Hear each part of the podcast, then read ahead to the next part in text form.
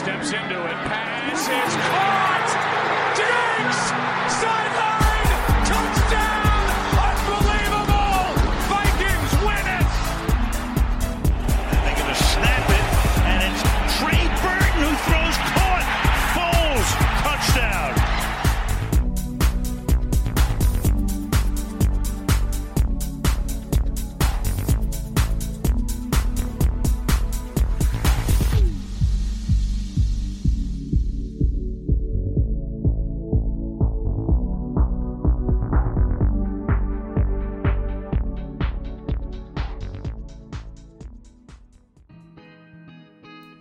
Rieccoci, rieccoci a pochi giorni di distanza dall'ultima puntata. Riusciamo con l'intento di eh, magari aumentare nel tempo. L'ho detto, siamo in via di, di, sviluppo, di trasformazione, di adattamento più che altro a qualcosa di totalmente inedito come la stagione. E quindi l'idea è quella di accorciare anche magari le puntate ed uscire più spesso se necessario, quando c'è tanto da dire. E c'è da dire, c'è da dire perché ci sono tante cose da dire, c'è da parlare soprattutto di quanto successo nella notte perché i Cowboys hanno portato a casa la sfida contro i a sorpresa in uh, quello che è stato forse l'upset più grande della, della stagione e nonché una delle vittorie più belle negli ultimi anni per i Dallas Cowboys. Parleremo di questo Prima però un po' di eh, rassegna stampa eh, perché eh, ci sono un po' di notizie. Allora, eh,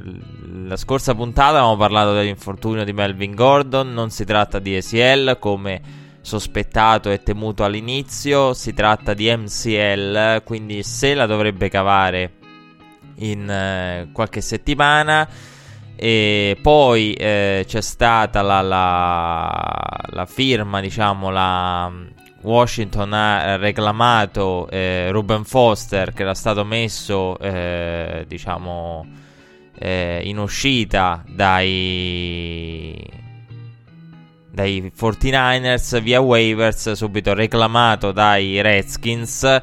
C'è stata molta polemica per questo negli Stati Uniti perché sappiamo insomma che Washington tutti hanno detto negli Stati Uniti è una scelta sbagliata, è un disastro a livello comunicativo, a livello di pubbliche relazioni che è pronto ad esplodere. Eh, perché eh, le dichiarazioni dei Redskins sono state dichiarazioni che ci si poteva aspettare per certi versi, ovvero hanno detto guardate che eh, la situazione a livello legale deve avere ancora il proprio sviluppo, non è ancora chiaro, ancora non si sa, quindi aspetteremo la, i risvolti legali. E come suggerito insomma da più parti eh, esterne alla franchigia, una delle opzioni a disposizione dei Redskins che molti executive uh, o ex executive NFL hanno suggerito come possibile soluzione era quella di attendere lo sviluppo e che poi la domanda è questa perché eh, andare a rischiare da un punto di vista delle pubbliche relazioni da un punto di vista dell'immagine una mossa del genere quando si può benissimo aspettare eh, l- lo sviluppo invece di praticamente andarlo a reclamare dopo come detto meno di 48 ore eh, via waivers. Quindi il, il, discorso era perché non aspettare. E, però io mi sento di andare al challenge. Un challenge un po' controverso perché io credo che in realtà la mossa dei Redskins, tolto l'aspetto delle pubbliche relazioni, sia una mossa corretta. Perché è anche vero che se ti fai problemi tu, cioè se vuoi andare poi a prendere il giocatore e non lo reclami, attendi lo, lo, gli sviluppi della, della, vicenda, qualcuno lo fa prima di te. Purtroppo l'NFL, eh, quando ci sono. Il caso Ruben Foster è particolare perché il giocatore doveva essere già tagliato e non doveva poi, insomma, proseguire la vicenda. Doveva già essere, secondo me, tagliato con quelli che erano gli sviluppi che avevamo raccontato in estate. Quindi già ai tempi i 49ers hanno voluto aspettare, hanno voluto aspettare fin troppo. Secondo me, perché veramente eh, si poteva arrivare di, di, di, arrivare a questo punto, si poteva evitare. Eh, Però eh, la situazione è andata avanti in questo modo e quindi eh, diciamo che i 49ers hanno visto che poi il giocatore non ha più reso come aveva fatto nei frangenti delle, della stagione precedente e allora non vedendo più quel rendimento che avevano visto nella stagione da rookie il taglio è stato molto più tranquillo e si sono fatti anche meno problemi. Però non dovevano arrivare a questo punto. Secondo me il giocatore andava, andava, tagliato prima. E secondo me in questi casi non bisogna assolutamente seguire lo sviluppo legale della vicenda. Perché lo sviluppo legale della vicenda può andare a, a nascondere altro e un comportamento che poi riesce. Quindi devi anche andare ad analizzare il personaggio. Il personaggio ha avuto eh, diciamo che molti giornalisti in America hanno indagato sul, sui trascorsi di Ruben Foster. È un uh, personaggio che ha avuto un'infanzia particolare. Dove è mancata la, figura materna, hanno raccontato in molti. Ha avuto problemi con la violenza domestica, credo già ai tempi dell'high school. Eh, aveva avuto un episodio del genere. Eh, quindi ha un certo trend il giocatore.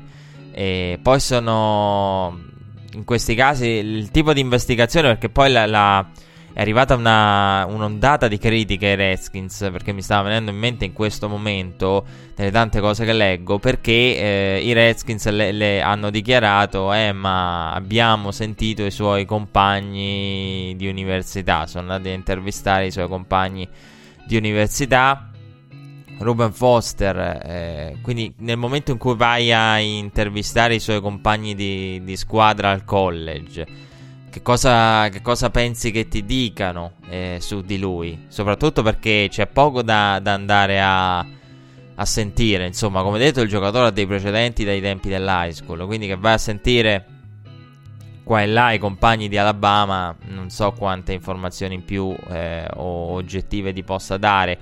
Per non parlare del fatto che Ruben Foster è stato ad Alabama, perché poi nel periodo collegiale la situazione è stata relativamente tranquilla, poi sono riesplosi, queste problematiche sono riesplose in NFL.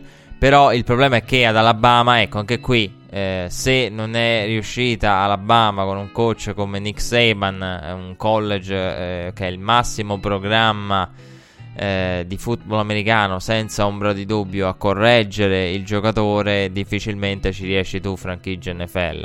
E, però il, la differenza qual è? Che quando si trovava ad Alabama, come hanno raccontato molti esperti di college football e coloro insomma, che raccontano le vicende sportive del campus, il giocatore veniva accompagnato passo passo, quindi al college era un po' seguito, diciamo accompagnato per mano, lo portavano per mano alle, alle lezioni.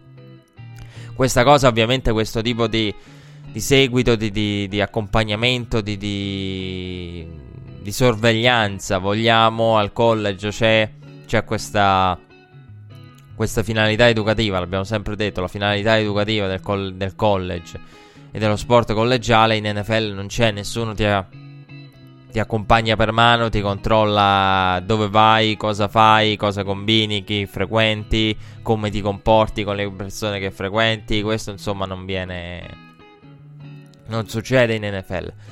E... Però secondo me, ecco, se vuoi andare la decisione, però secondo me di per sé è difendibile perché non è difendibile in relazione al giocatore. Io dico a livello teorico in situazioni simili. Se eh, tu vuoi prendere un giocatore, non puoi aspettare più di tanto. Perché poi se, no, se non ti schifi tu, non si, cioè se ti schifi tu, prima di te non si schifa qualcun altro. Quindi te, te lo vanno a fregare allegramente. Non è che. Quindi se ti fai problemi tu, come, come anche al draft se vuoi prendere un giocatore non devi, non devi attendere perché se, non, non fanno, se ti fai problemi tu qualcun altro non se li fa e lo va a prendere al posto tuo. Quindi ecco, questo è il discorso. E poi vabbè, insomma, i Redskins hanno tante situazioni controverse. La settimana scorsa accennavo a Adrian Peterson che continua a raccontare cosa, come educa i figli. E in attesa che l'NFL mandi qualcuno a controllare o che la vicenda abbia sviluppi. A proposito di NFL, Ruben Foster, che ricordiamolo, è nella lista personale sulla, è nella lista sulla scrivania di, di, Roger Godel e anche qui vedremo come, come si evolverà la, la, la, vicenda. Per il momento il giocatore ovviamente fermo da tutto, come detto in lista di Roger Godel, non può fare nulla e vedremo. E staremo a vedere come si evolverà. Però ecco, i Redskins hanno reclamato Ruben Foster andandolo a prendere staremo a vedere. I 49ers vanno a sacrificare una, una prima scelta di appena due draft fa. E una scelta che non mi sento di, di, andare a mettere il dito nella piaga perché la scelta a me era piaciuta ai tempi come scelta.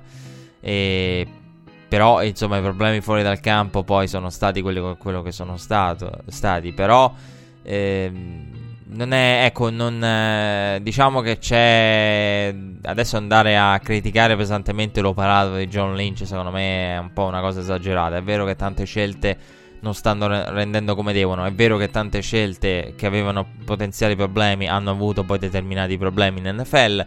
Quindi c'è anche questo discorso. Eh, ai tempi era proprio un rookie, eh, John Lynch, perché era il suo primo draft. Quindi magari de- determinati processi di investigazione non hanno funzionato come dovrebbero. Eh, oppure ha voluto prendersi dei rischi eccessivi come Robin Foster che non hanno pagato. Però fa parte del, del gioco, insomma. E e al giorno d'oggi, secondo me, ecco, ci sono molti casi in cui effettivamente quello che anche dicono gli scout che guardano da fuori è che in molti casi ci si perde a livello di, di investigazione. Eh, basterebbe tornare ai metodi di, di, anni fa, farsi due domande e su alcuni giocatori si avrebbero immediatamente delle risposte. Eh, quindi ecco, tornare a, ai vecchi metodi di scouting nell'andare a, a capire come è fatta una persona. E sentivo che Daniel Jeremiah diceva ormai si perde tanto tempo spesso ad andare a analizzare i profili social dei giocatori. L'abbiamo raccontata proprio dai, mino- dai microfoni di Red Flag, la vicenda Josh Allen con i tweet razzisti eh, se non è bianco non è giusto e via, e via discorrendo con quella, quella polemica la ritirata fuori a puntino si va magari a perdere ed è una considerazione secondo me giusta tanto tempo ad andare ad, ad analizzare i profili social quando basterebbe andare a sentire due o tre persone in modo mirato e determinate problematiche che magari esistono dai tempi escono fuori e, e, quindi insomma Ruben Foster aveva questa storia, come detto, un'infanzia difficile, la, problemi sin dall'high school e poi insomma c'era stato anche la, il caso con la marijuana eh, nel mezzo, quindi ha avuto di tutto e di più. Comunque, eh, Ruben Foster, come detto, eh, vedremo come evolverà la, la, vicenda. È stato esonerato eh, Nathaniel Hackett, offensive coordinator dei Jacksonville Jaguars, che andranno a schierare questa settimana. E poi ne parleremo quando andremo a dare un'occhiata alle partite di questa settimana. Eh, della domenica eh, di NFL andranno a schierare Cody Kessler che come sicuramente saprete non ha mai vinto una partita in NFL e ha un record ovviamente eh, distrutto e azzerato ne- nelle speranze e nella positività da- dall'esperienza con i Cleveland Browns. E la, la, cosa divertente è che le leggende narrano che eh, Hackett sia andato eh, a parlare nell'ufficio di Doug Marrone a dire coach il ho deciso di cambiare quarterback e cambiamo quarterback e, e Marrone gli abbia praticamente detto no no no eh, sei licenziato tu. Eh, quindi che eh, prima di far fuori Blake abbiano fatto fuori lui e proprio mentre voleva far fuori Blake che poi hanno fatto fuori comunque. Quindi ora è, è, un po' un capro espiatorio, eh, senza un po', eh, abbastanza eh, Hackett perché eh, secondo me eh, è un problema che non riguarda solo lui e non può pagare nelle conseguenze solo lui. Anzi, vado al challenge quanto fatto da Hackett lo, lo, scorso anno in quella striscia lì c'è tanto, veramente tanto di lui nella, nelle prestazioni di Blake. Quindi lì è stato veramente disegnato un game plan per Blake Borlos veramente ottimo. E prova a farne le spese lui perché gli altri hanno capito la situazione di emergenza. Tom Coughlin ha dichiarato dopo la sconfitta contro i Bills eh, con tra l'altro annessa sospensione che avevamo detto poi, eh, poi arrivata a tutti gli effetti per Fournette eh, ha detto Tom Coughlin subito dopo la partita con i Bills sono pronto a indossare i guanti per difendere ogni decisione e mm, adesso stanno cercando tutte le, le, le, le, soluzioni per risparmiare quei 6 milioni di cui tanto si parla sul contratto, insomma, perché la situazione comunque non è vantaggiosa a livello contrattuale.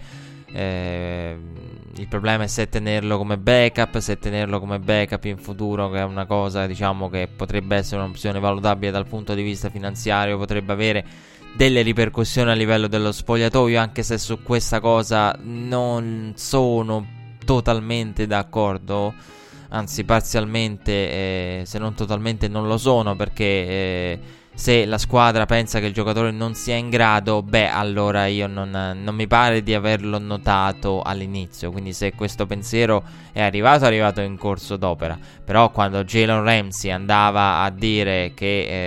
Eh, andare a prendere in giro tutti. E noi nell'ultima puntata abbiamo parlato di tante cose. Non ho accennato perché non mi è venuto in mente. Andiamo a ruota libera in, in tutte le puntate ormai. E questa è una particolarità della stagione rispetto all'off season. L'off season eh, ci consente una copertura completa, quindi andiamo veramente a coprire tutto. Qui bisogna operare delle scelte. E la scaletta è molto spesso irrealizzabile. Io non vi ho detto del tweet dei Bills che prendevano in giro hanno detto che il, le parole di, di, di, Josh Rosen, il tweet di, sì, di Josh Rosen. Poi mi dovrete spiegare come mai mi è venuto in mente Josh Rosen, però in un certo senso forse arriveremo a parlare anche di lui più avanti nel corso della puntata e il tweet di Jalen Ramsey non invecchia e il tweet in cui aveva praticamente io ve l'ho raccontato nel corso della preseason eh, mostrato un intercetto un lancio di Josh Allen in, eh, in preseason e aveva detto è un intercetto pronto eh, lì pronto e invece non è successo e ed è stato preso in giro da, dall'account dei Buffalo Bills, Jalen Ramsey.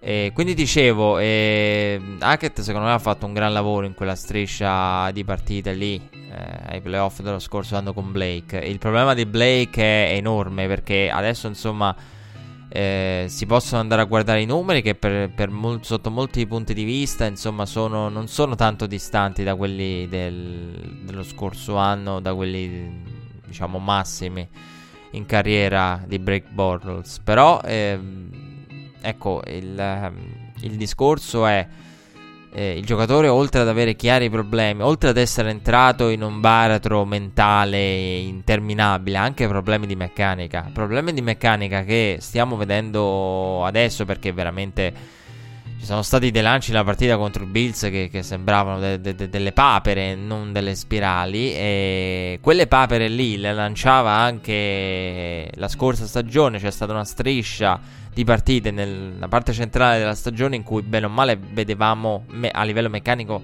certe cose.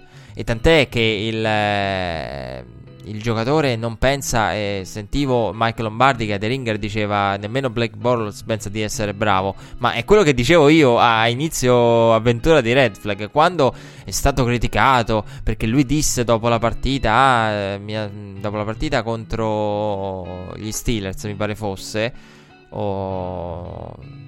quella, prima di quella con i Patriots, ah perché io sono stato criticato, anche LeBron James viene criticato, e lì il mondo, io andai al challenge a Red Flag. E, ecco, diciamo che per quanto riguarda le puntate di Red Flag ho la memoria di Sean McVay. Eh, mi ricordo ogni singola cosa che è stata detta. Però a livello di. Ecco, tra l'altro, se non avete visto è la, la discussione del momento NFL, andatela a cercare, andate a vedere i video. e l'intervista di Sean McVay in cui ricorda a livello di memoria fotografica ogni giocata sua e anche non sua. Che poi, sai, magari capisco che, eh, bene o male, ognuno ha una memoria mh, applicata a un determinato campo di cui si occupa, una determinata cosa che fa. Io mi ricordo praticamente ogni cosa che è stata detta nelle puntate. Eh, però eh, il bello è che Sean McVay ricorda anche le giocate degli altri, cioè fossero solo le sue, quelle che hai rivisto cento volte, analizzato, eh, si mette lì a vedere la partita due o tre volte per cercare risposte, per cercare soluzioni subito nell'immediato, no? le notti a, vedere, a rivedere le partite, magari poi alla fine um, te la impari anche la partita cioè te la, te la vai a, a memorizzare, e, però a ricordare anche quelle degli altri con, con, ogni situazione di punteggio, di yard, giocata prima, giocata dopo. E... Però è una cosa che ecco, in... hanno tanti giocatori, perché anche Harrison Smith in un'intervista recente ha detto che mi ricordo in che coverage ero quando ho fatto il mio primo intercetto, si, si è ricordato diverse diverse situazioni. E Harrison Smith che ha mm, parlato anche in settimana del, del suo tackle eh, decisivo eh, contro Green Bay mm, quando ha praticamente afferrato l'avversario. Ora non ricordo chi fosse, forse era Devontae Adams. Eh, corto rispetto al, al marker, eh, andandolo a prendere per le gambe. Una giocata molto, molto bella e anche decisiva poi a livello di situazione. Mi pare fosse Devontae Adams controllerò e mm, quindi ecco tanti giocatori hanno quella, quella memoria.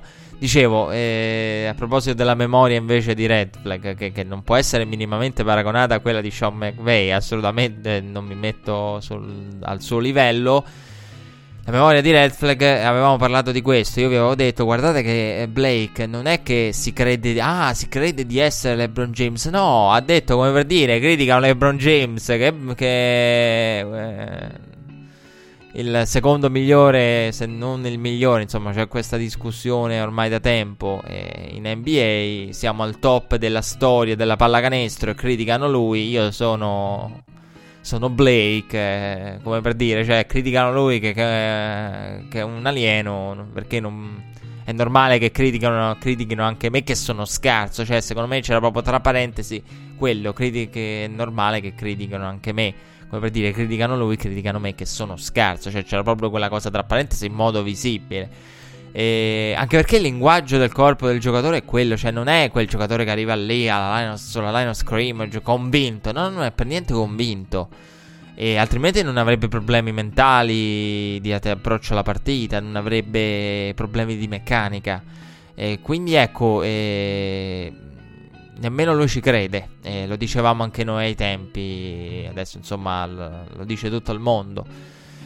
E io l'ho criticato pesantemente Blake da due anni a questa parte in modo molto drastico e credo come tutti perché veramente sono pochissime le persone che hanno creduto a, a Blake al fatto che si potesse fare risultato con Blake Bortles e secondo me eh, era chiaro. Coughlin ha detto che indosserà i guanti per combattere tutto. Io però voglio andare al challenge della situazione di Jacksonville, io credo che fermi tutti. Adesso, insomma, in America eh, molti tifosi vorrebbero addirittura la, la tabula rasa, via tutti. E secondo me non ci sono gli estremi per mandare via tutti. E non ci sono gli estremi per mandare via Dog Marrone. E... E quindi ecco, non vedo le, gli estremi per un cambio di coach. Eh, hanno rinnovato tutti e tre, l'abbiamo detto tante volte. Eh, Cadwell, Coughlin e Marrone. Eh, però eh, io non vedo la, la, situazione come tale da dover portare ad un esonero di Dog Marrone. Perché? Tom Coughlin ha detto eravamo a un fischio anticipato dal, dal Super Bowl. Eh, a una giocata di distanza, eh, parafrasando insomma in italiano. Eh, però ed effettivamente lo erano. Perché c'è stata quella giocata con Stefan Gilmore, l'abbiamo detto tante volte. Però il discorso di Coughlin è che eh, secondo me non sta tanto in piedi quello che, che fa Tom Coughlin. Perché sei arrivato a una giocata di distanza dal Super Bowl, ma eh, non sai cosa avresti fatto con eh, qualcun altro under center eh, di, di, di, maggior livello e quindi non hai una controprova in tal senso. E, però ecco, proprio perché sono arrivati oggettivamente ad una giocata dal Super Bowl mi sembra esagerato andare a esonerare Dog Marrone per questo. Però ecco, Hackett è totalmente un capro espiatorio. Ha fatto un grande lavoro, secondo me, in quella striscia. Poi quest'anno è veramente mancato, mancato quello che volevano a livello offensivo. Il game plan è stato limitato. È vero, non sono state chiamate grandi partite a livello di, di play calling. Perché in tante situazioni hanno, secondo me, f- fatto peggio. Perché poi vai a correre, vai a correre, magari Poca, l'unica volta in cui lo vai a far lanciare, lo vai a far lanciare da terzo e 10, terzo e 8 e non lo aiuti, certo. Soprattutto se ha problemi, come detto, di, di, di ogni genere, eh, su tutti, tu, tu, tutti, gli aspetti, tutti i fronti possibili per un quarterback NFL. E anche quelli che non dovrebbero essere possibili, eh, proprio perché il quarterback è al confine dell'essere o meno da NFL. E vedremo, vedremo. E, discorso è questo.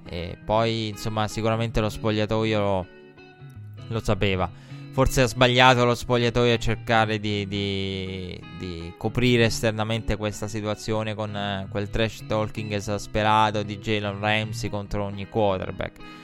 Che veramente cioè, sembrava. Eh, cioè, ormai Jalen Ramsey parla, parla e basta. Però lì veniva facile dire guarda a casa tua. Cioè, prima di andare a, a criticare Josh Allen, vabbè, il rookie, è facile con il rookie, va a criticare Big Ben, eh, va a criticare grandi quarterback, guarda a casa tua.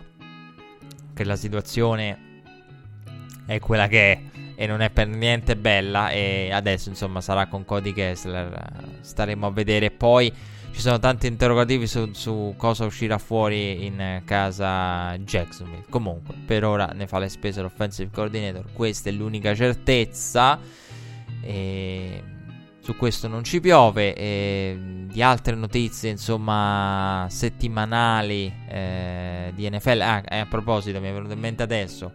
Jacksonville che eh, ebbe poi opposizione da parte di Coughlin eh, l'owner voleva Colin Kaepernick, ricordiamolo, e Tom Coughlin eh, e una parte insomma delle, della franchigia si è opposta. E quindi ecco, è anche una delle franchigie che si è opposta, che ha posto il veto su Colin Kaepernick, che era lì eh, possibile come soluzione. Eh, quindi c'è anche il discorso Colin Kaepernick che non, non va certo ad aiutare a livello mediatico la posizione di di Jacksonville nel eh, tribunale mediatico. E tanti auguri a Tom Coughlin che indossa i guanti per combattere la decisione perché ce ne sono tante di decisioni da, da combattere, anche di mancate soluzioni che potevano essere lì, lì alla portata.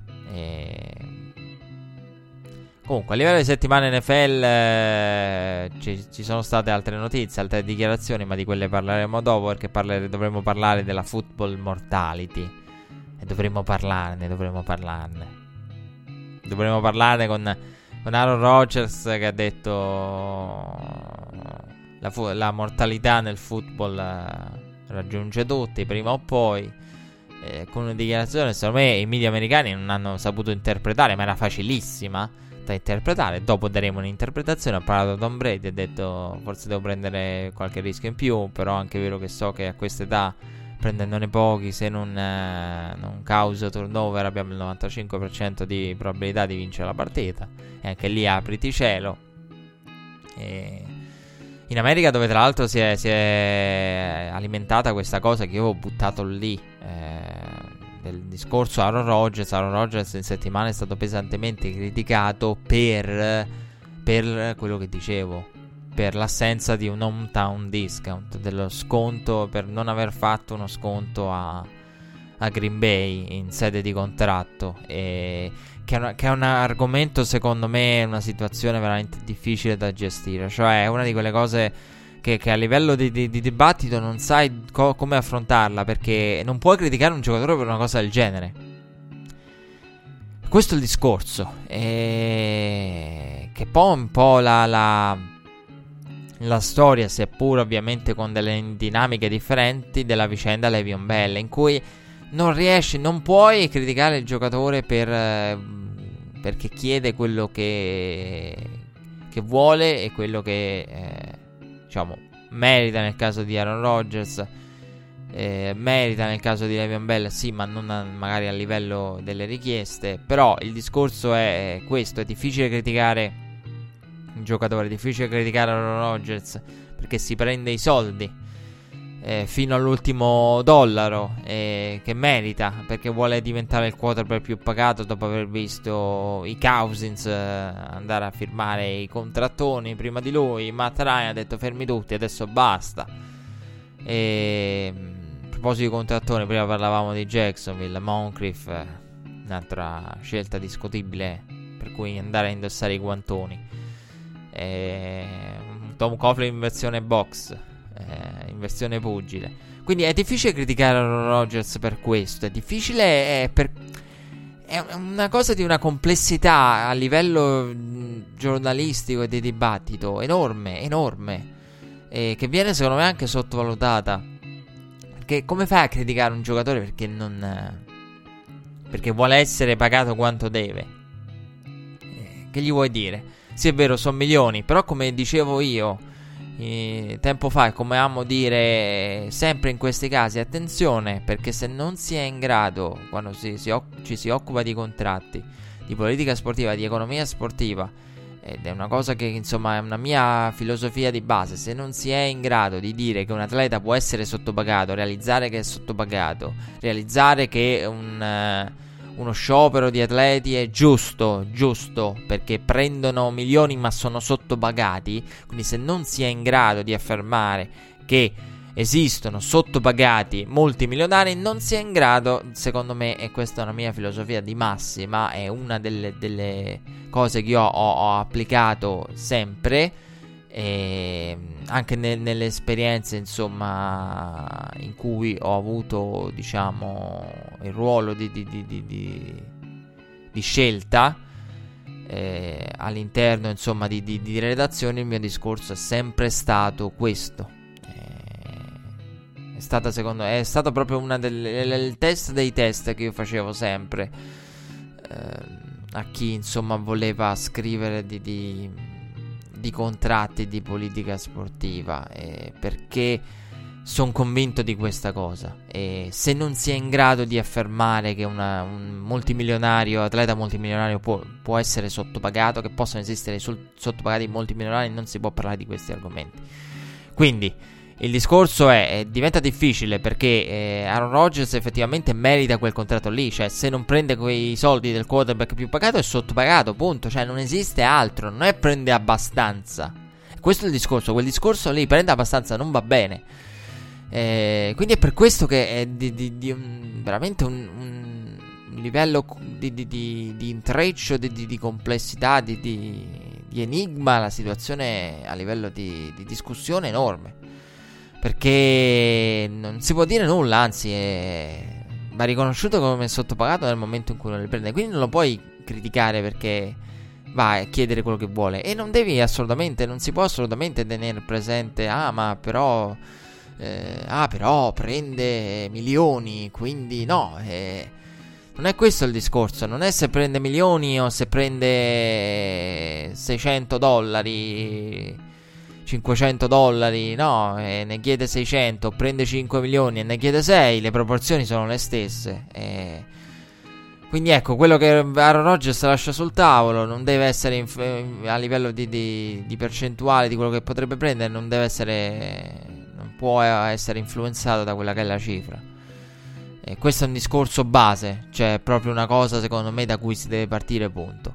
Quindi eh, però è anche vero che poi a livello pratico uno sconto però deve essere una cosa che deve partire dal giocatore, cioè non, per questo non lo puoi criticare, perché se non parte da lui eh, è lui che lo, lo, lo, deve decidere e in alcun modo è una critica che non, non si può fare. Cioè una critica che puoi fare, secondo me, poi alla fine, eh, quello che eh, sta succedendo un po' in America la puoi fare un, un po' sottovoce, come la facevo anche io. Cioè, ci sono 12 rookie in squadra se fai qualche, qualche sconto alla tua franchigia a cui tieni tanto, magari qualche firma importante nella free agency te la vanno anche a, a fare. Eh, cosa che invece in questo modo è molto più, più complessa. Però parleremo dopo di Aaron Rodgers quando parleremo della football mortality. Break per noi bisogna parlare dei Cowboys. Perché nella stagione dei 54 a 51 l'upset dell'anno è di 13 a 10. Dopo il break, va?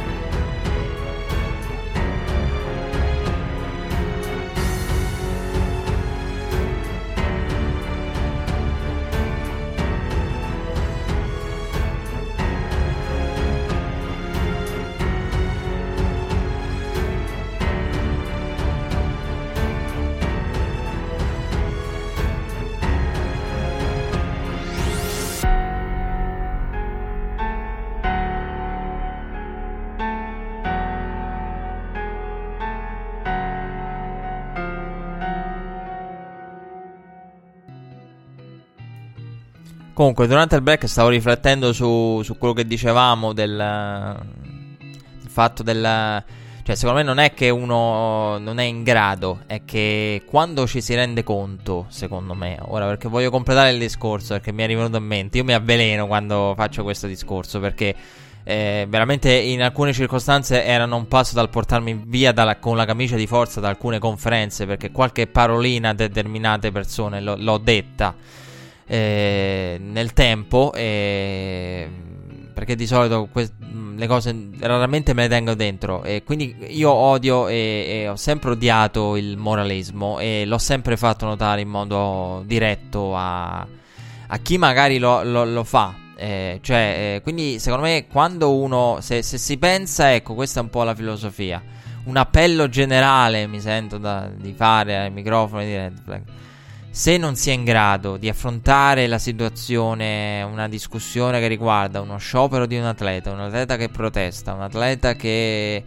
Eh, l'ingaggio di un atleta, una situazione di, di, di, economia dello sport che tira in ballo cifre grosse, è vero, non è la stessa cosa a livello, se anche a livello di proporzione rispetto all'operaio eh, chiede, il giocatore chiede quello che meriterebbe in più, però lo fa l'operaio. No, non è la stessa cosa a livello di vita pratica. Eh, questo ok.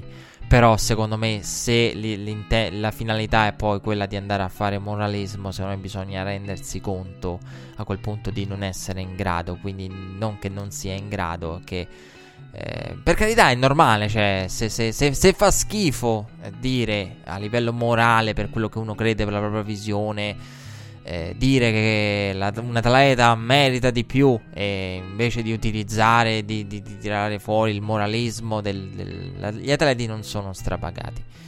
Eh, nessuno nel mondo dello sport è, è strapagato, è viziati e strapagati, no, esatta, sono esattamente pagati per quello che producono.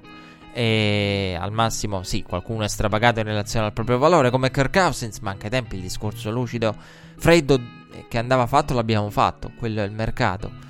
Quindi ecco, eh, se uno si schifa non c'è niente di male, basta dirlo, ecco, questo è quello che penso di quando ci sono discussioni contrattuali che riguardano gli stipendi degli atleti. Comunque, eh, andiamo avanti, eh, perché di, di, di notizie eh, abbiamo, ne, ne, abbiamo parlato e dobbiamo parlare delle partite. Dobbiamo parlare della, della, dell'upset dei Dallas Cowboys ai danni dei Saints.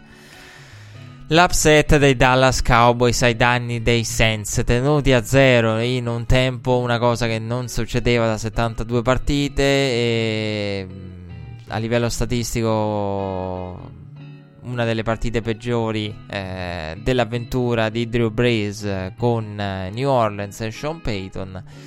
Una delle partite più brutte chiamate da Sean Payton. Eh, uno degli intercetti più brutti, quello nel finale della carriera di, di Drew Brees. Insomma, di cose brutte su, nella sponda senza ne abbiamo viste. E partiamo dal dire che non mi era piaciuta e voglio andare al challenge non mi era piaciuta per niente la mh, scelta strategica di avvicinamento alla partita da parte di Jerry Jones. Perché eh, Jerry Jones ogni tanto decide il eh, mercoledì, è il giorno in cui deve andare a parlare in radio, qua e là in mezzo alla settimana e poi spara. Ogni, il mercoledì è il giorno della sparata. Cioè va in radio, parla della partita e poi il mercoledì invece è il giorno della sparata. E già va paragonato, a Mari Cooper, eh, a Michael Irvin. E paragone che eh, diciamo eh, se lo si confina al correre le rotte, diciamo sì che le rotte corse che corre a Mari Cooper eh, non si vedono, quella qualità nella corsa delle rotte se ne ve- si vede raramente.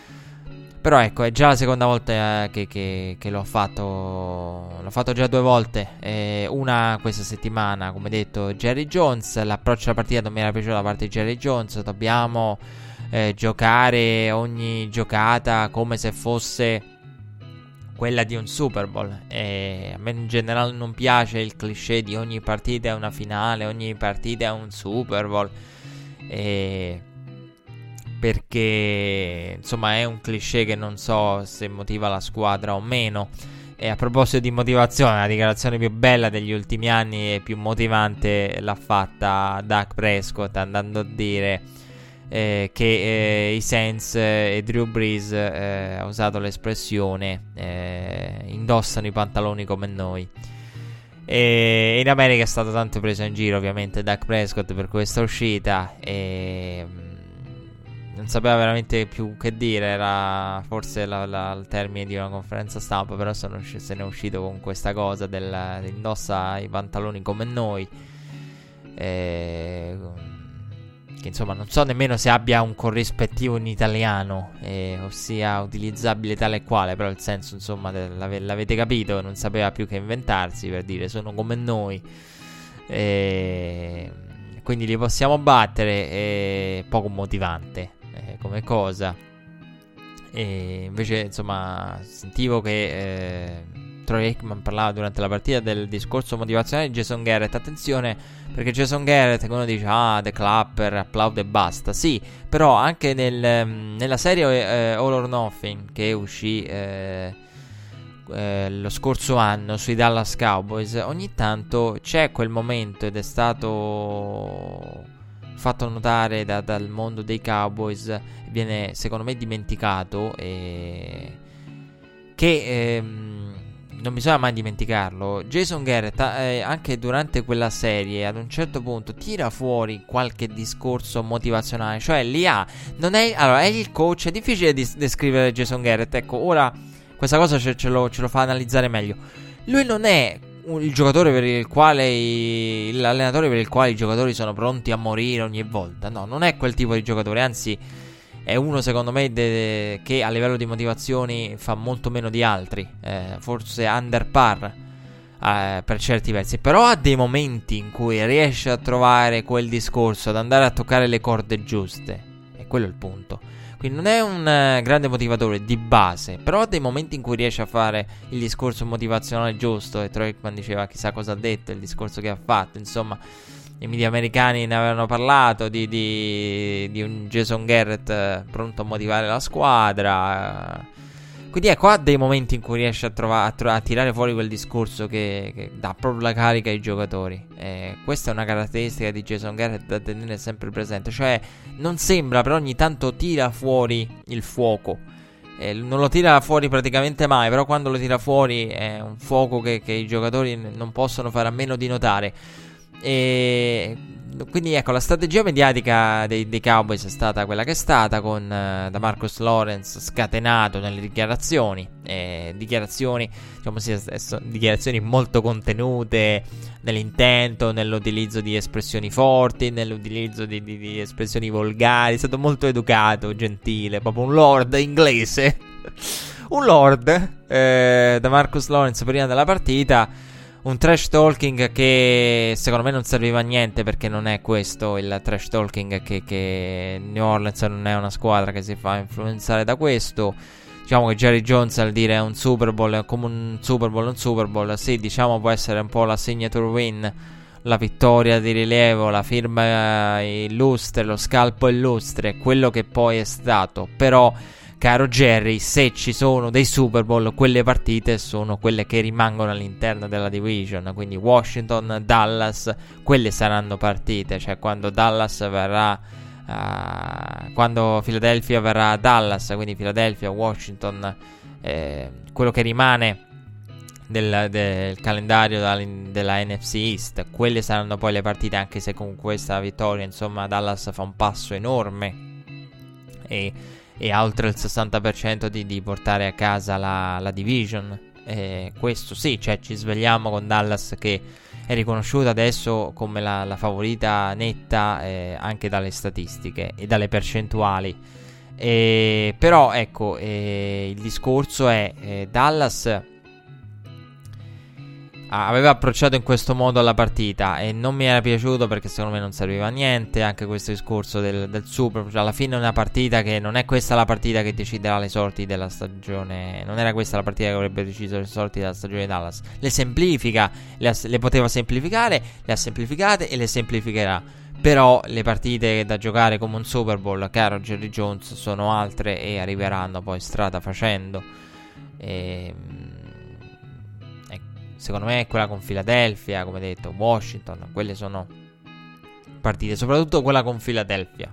Se Philadelphia dovesse, diciamo, riprendersi man mano e rimanere in vita, eh, come ci auguriamo. Eh, ecco, quindi il, il concetto è eh, l'approccio è stato questo, eh, però è stato poi confermato nei fatti perché la, la pressione è arrivata, Drew Brees eh, è stato messo sotto pressione, Lawrence aveva detto oltre a tutte quelle cose molto educate da Lord inglese, aveva detto dovranno eh, soffri- soffriranno la nostra intensità eh, e, e, l'hanno sofferta come eh, i Sens. Orfani di Armstead è vero, che è un'assenza che insomma si è fatta sentire e la pressione è arrivata dalle parti di Drew Brees e, ed è stata poi la chiave della partita. Voglio dire una cosa.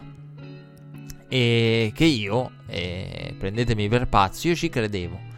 non nella vittoria di Dallas, non credevo nella vittoria di Dallas, però credevo che lo stile di Dallas fosse il modo per battere una New Orleans e, e una Los Angeles, una Kansas City, che quello sia il modo. Eh, accorciare la partita. Però ero convinto eh, di questo, ma ero convinto di questo nel modo sbagliato, cioè nella sfumatura sbagliata, perché eh, secondo me, io prima della partita pensavo, ma eh, il modo per fermare un, eh, una New Orleans, una Los Angeles, una Kansas City è quello di accorciare la partita, correre tanto. Eh, però il discorso qual è? Perché non funziona? Lo volevo fare già la settimana scorsa. Poi ci siamo dilungati talmente tanto per cui ho detto meglio non presentare la partita tra New Orleans e, e Dallas, andare avanti e presentarla la prossima volta perché già avevamo parlato abbastanza. Però ecco, e quindi il mio discorso che, il discorso che facevo dentro di me era, secondo me lo stile è questo. Eh, perché il discorso poi qual è a livello pratico, cioè andando all'osso qua. Eh, che uno stile del genere è lo stile giusto per fermare una squadra che produce tanto e dagli alti punteggi. Perché vai ad accorciare la partita, corri tanto, fai scorrere il cronometro, riduci il numero di possessi. E io ero convintissimo che fosse questo. E... Però poi mi sono detto, eh, sì, è questo lo stile. Riduci la, accorci la partita. Secondo me la chiave per battere queste squadre, io pensavo, è accorci la partita, però poi devi essere stra efficiente quando tu hai il pallone. Che è una cosa che puoi fare. Accorci la partita, pochi possessi, meno possessi, meno numero di giocate complessivo, meno numero di possessi po' a livello pratico numero di drive de- delle due squadre e grande efficienza in quei pochi drive. Cioè cerchi di giocare il meno possibile in modo che poi tu vai a giocare con efficienza. Quindi meno... Sì, è vero, giocando di meno hai più probabilità di essere efficiente, quindi massima efficienza nella red zone, una percentuale all'interno della red zone 100%, una percentuale di touchdown all'interno della red zone molto alta. Ogni volta che arrivi e superi la linea degli eventi avversaria la devi portare nella endzone. Questo è anche un discorso, insomma, che è fondamentale. Quindi devi essere iper efficiente a livello offensivo. E è un discorso che non fa una piega. Cioè, questa è la chiave per battere una New Orleans, una Los Angeles, una Kansas City. Accorciare la partita con i running game, o comunque accorciarla a livello di, anche di play calling come scelte, quindi cercare di ridurre il numero complessivo degli snap ed essere iper efficienti a livello offensivo. Mi auto richiamo al challenge.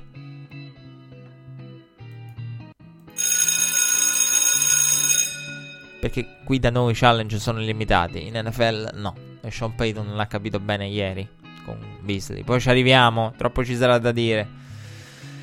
E quindi ecco, la, la, eh, qual è il problema? Eh, il motivo del challenge è che quando una squadra riesce a fare una cosa del genere, se sei iper efficiente nella red zone, non accorci la partita. Se sei iper efficiente a livello offensivo e pensi giocando lo stesso numero di possessi degli avversari, io produco di più, io raccolgo di più, io massimizzo di più, non giochi lo stile di Dallas. Non giochi, non corri come Dallas. Fa una cosa come Los Angeles perché il running game ce l'hanno. New Orleans, Kansas City, Karim Hunt, Todd Gurley per i Rams, Kamara e Ingram. Quindi ecco, pur avendo quella possibilità, quella è la, la dimostrazione pratica che il discorso è, è paradossale, perché la chiave per battere queste squadre è essere simili a queste squadre, giocando un football diverso, ma se si è simili a queste squadre non si gioca un football diverso. Se si è iper efficienti all'interno della red zone, eh, se si, è, si massimizza il numero di possessi e riduce il numero di pante eh, ogni volta, non si gioca uno stile volto ad accorciare la partita. Però che la chiave sia quella, cioè accorcio la partita e sono efficiente, è assolutamente vero come discorso. E... Però se hai quelle caratteristiche non vai a giocare quello stile. A meno che, e qui rimane un punto interrogativo, tu non voglia farlo in post season. Perché io sono curioso di vedere se, e l'ho detto in analisi del Monday Night nella settimana scorsa. Anzi, di due settimane fa ormai. L'ho detto e voglio vedere se in un Super Bowl quella partita lì rifinisce 54 51 o qualcuno magari tira fuori Todd Gurley un po' di più, chiama in causa Carimanto un po' di più con il quarterback rookie. Sono curioso di vedere se in un Super Bowl si gioca allegramente quel tipo di partita. E quindi ecco, la chiave per battere eh, queste squadre è essere efficienti. E... Però se si è efficienti si è come quelle squadre e si gioca quel football lì. E l'altro modo era quello di essere eh, efficienti e di avere comunque una. fare una partita mostruosa in difesa. Quello che poi è arrivato. Dallas ha fatto veramente una, una, partita difensiva che è la partita difensiva dell'anno e penso rimarrà tale da qui alla fine, cioè possiamo affermarlo con relativa certezza quanto fatto dai Cowboys rimane eh, come la prestazione difensiva migliore secondo me della stagione, andiamo tranquillamente a dirlo.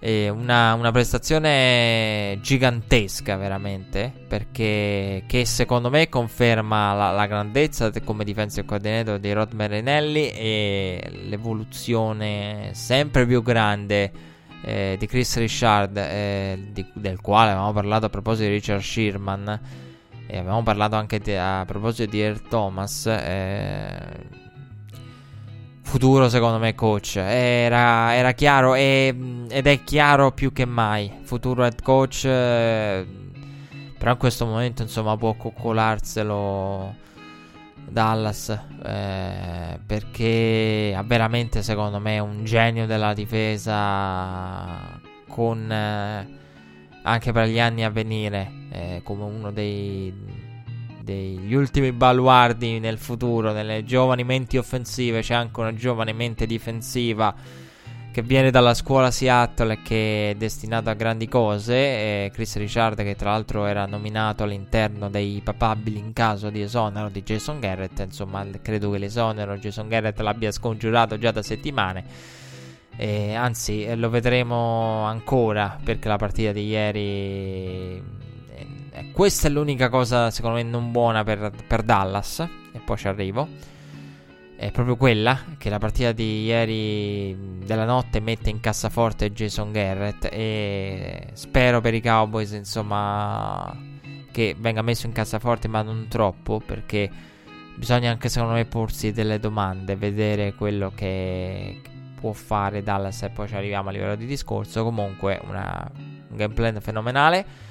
E non mi sorprende per niente che Dallas abbia fatto una cosa del genere. Non mi sorprende assolutamente per niente perché eh, io ero stato duro con, eh, con, lo staff di Dallas, con eh, Scott Lennon, Jason Garrett.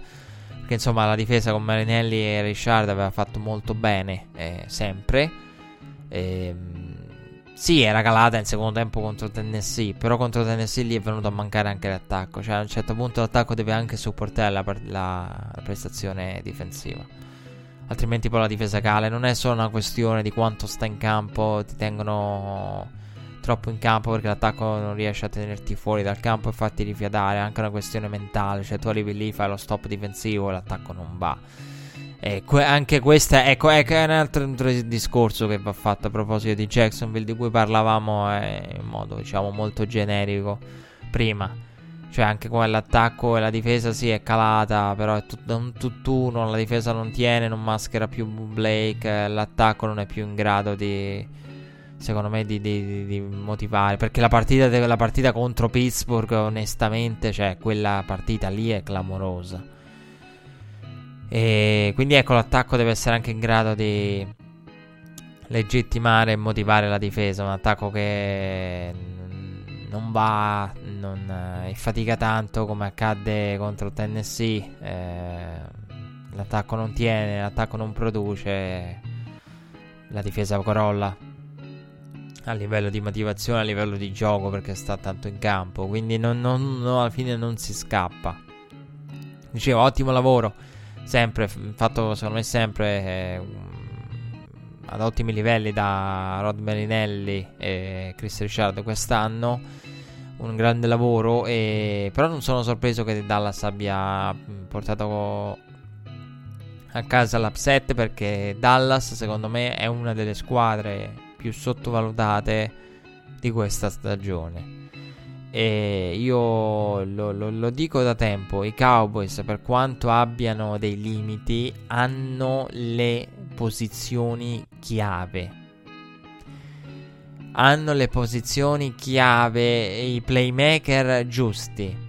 E sentivo che, eh, cioè insomma, in generale eh, la stampa americana è stato dimenticato spesso. Però Dallas ha, eh, soprattutto con l'arrivo di Amari Cooper, i playmaker giusti. Perché quello che serve, se uno va ad analizzare i Rams, a prendere le lezioni dai, dai Rams, dai, dai Saints, ecco, però più dai Rams, andare a vedere quali sono le posizioni chiave, un pass rush eh, di livello, lo hanno, Lawrence.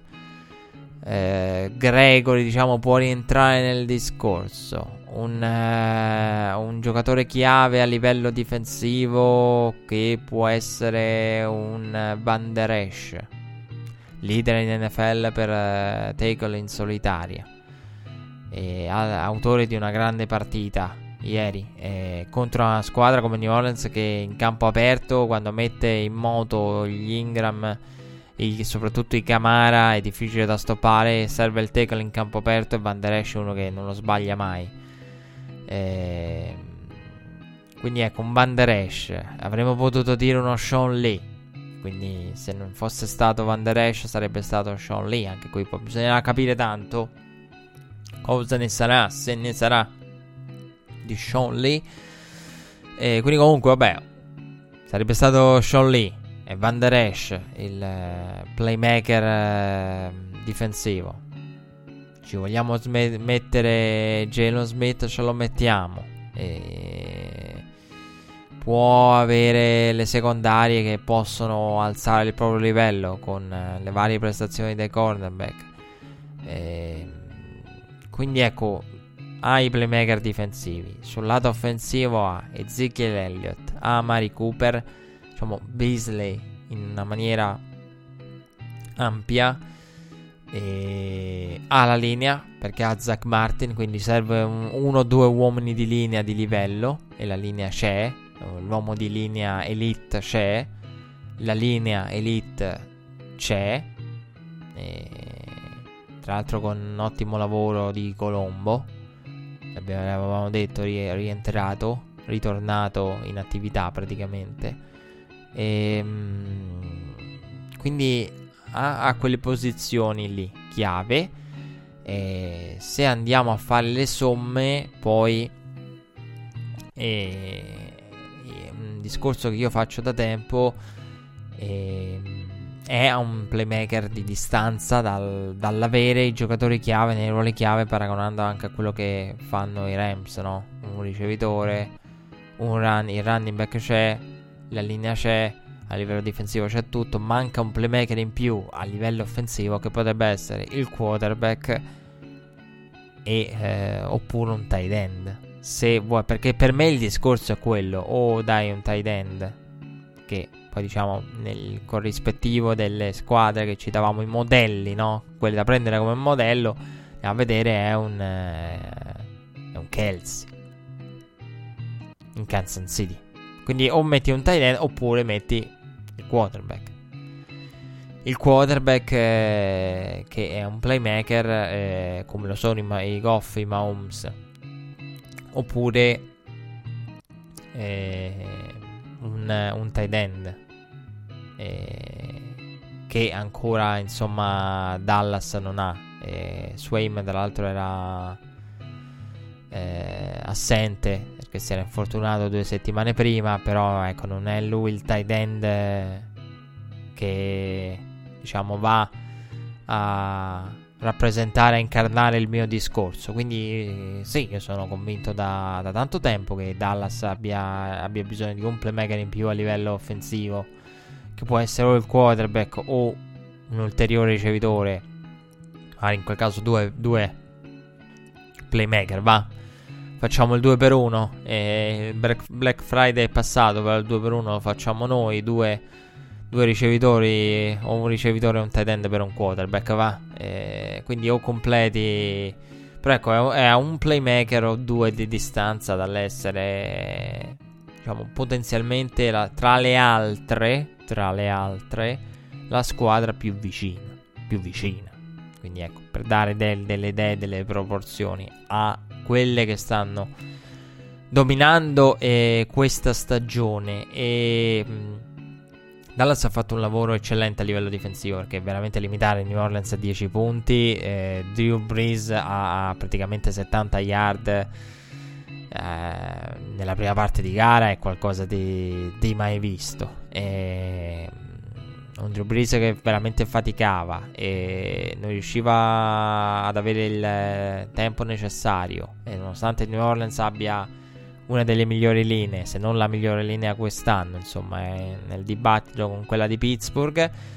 E cioè, limitare Drew Brees a 127 yard, 18 su 28, con grande difficoltà anche nel trovare Michael Thomas. E, come detto, i playmaker in campo aperto come Camara arrivano i Van Der Esch che non sbagliano il tackle e chiudono lì la giocata, evitando yard ulteriori. Quello che ha fatto la difesa eh, di Dallas è stato incredibile. E molto aggressiva la difesa di Dallas, molto molto aggressiva nell'approccio, proprio con le mani addosso a, ai ricevitori avversari. Qui mh, si è visto un po' in casa New Orleans, non poco devo dire, eh, l'assenza di di ricevitori di livello, eh, oltre a Michael Thomas. Perché questa è la partita in cui uno si, si diceva: Ah, Drew Brees è quello che lancia con la, separa- la separazione minore. Eh, piazza la palla là dove solo il ricevitore la può prendere. Però i ricevitori non generano una separazione. Ecco, qui si è visto tutto. Eh, nella partita, veramente dalla notte, si è visto tutto. E però, insomma, la pressione ha reso. Ecco, è venuta a mancare la precisione di Drew Brees proprio per la pressione. E lì non c'è stata quella separazione. Perché anche il touchdown eh, dei Sensi, insomma, è stato con Kirkwood eh, un passaggio un po'. Eh, ben eseguito da Drew Brees, però una situazione in cui i ricevitori non è che avevano corso le rotte alla grande, anzi erano lì. Eh, praticamente negandosi lo spazio, cioè non c'erano proprio le spaziature per usare un termine cestistico, no? avevano, avevano poi insomma il famoso discorso della pallacanestro, le spaziature, cioè si intende poi riassumendo il tutto, quando mai, mai consentire a un difensore, cioè questo proprio banalizzando ai minimi termini, la massima della pallacanestro, mai consentire a un, dif- a un difensore di, co- di coprire due giocatori lì praticamente oh, i due eh, defensive back avversari potevano coprire, coprire, entrambi, cioè un difensore copriva due ricevitori in quel caso volendo, cosa che non vuoi mai in nessuno sport, football americano compreso, che un difensore possa coprire due. E, ehm, quindi ecco, eh, è venuta a mancare la precisione di Drew Brees per colpa della pressione e, e, e poi lì si è visto insomma che i ricevitori non è che generino quella grande, chissà quale grande separazione. E, però ecco, c'è poco da secondo me da allarmarsi per, per, i Sens. Cioè, se i Sens si devono allarmare, non si devono allarmare. Se si devono allarmare, lo devono fare per altri motivi. Comunque, dicevo, eh, grande partita difensiva. E efficienza offensiva eh, da parte dei Cowboys che c'è stata all'inizio. Perché Dallas è partita molto bene, eh, trovando eh, il field goal, trovando il touchdown eh, con lo screen pass eh, su, eh, per Ezekiel Elliott, trovando il, il, vantaggio iniziale di, di 10 a 0. Dallas che ha avuto tante opportunità eh, per semplificarsi il lavoro ed è stata potenzialmente messa a rischio dalle, dalle penalità ingenue concesse agli avversari. Eh, Raffin the Kicker sulla panta di Morsted, la penalità di, di errore gravissimo di Randy Gregory. Eh, con una penalità concessa, poi c'è stato l'offside eh, che ha concesso a New Orleans eh, una giocata diciamo gratuita che ha permesso a New Orleans di, di annullare il fumble che c'era appena stato in campo E due errori gravi che hanno esteso i drive. Eh, quello sul punt ha ridato completamente. Quindi negato, uno ha negato un turnover, una penalità all'offside, tra l'altro discutibile. Adesso ci arriviamo. Eh, non la penalità in senso stretto, ma tutto l'arbitraggio. Cioè, quella era forse una delle chiamate. L'unica tra le più corrette. E, però ecco, quindi una ha negato una penalità, ha negato un turnover, l'altra ha praticamente ridato palla agli avversari perché ha eliminato il punt e dato un primo down agli avversari.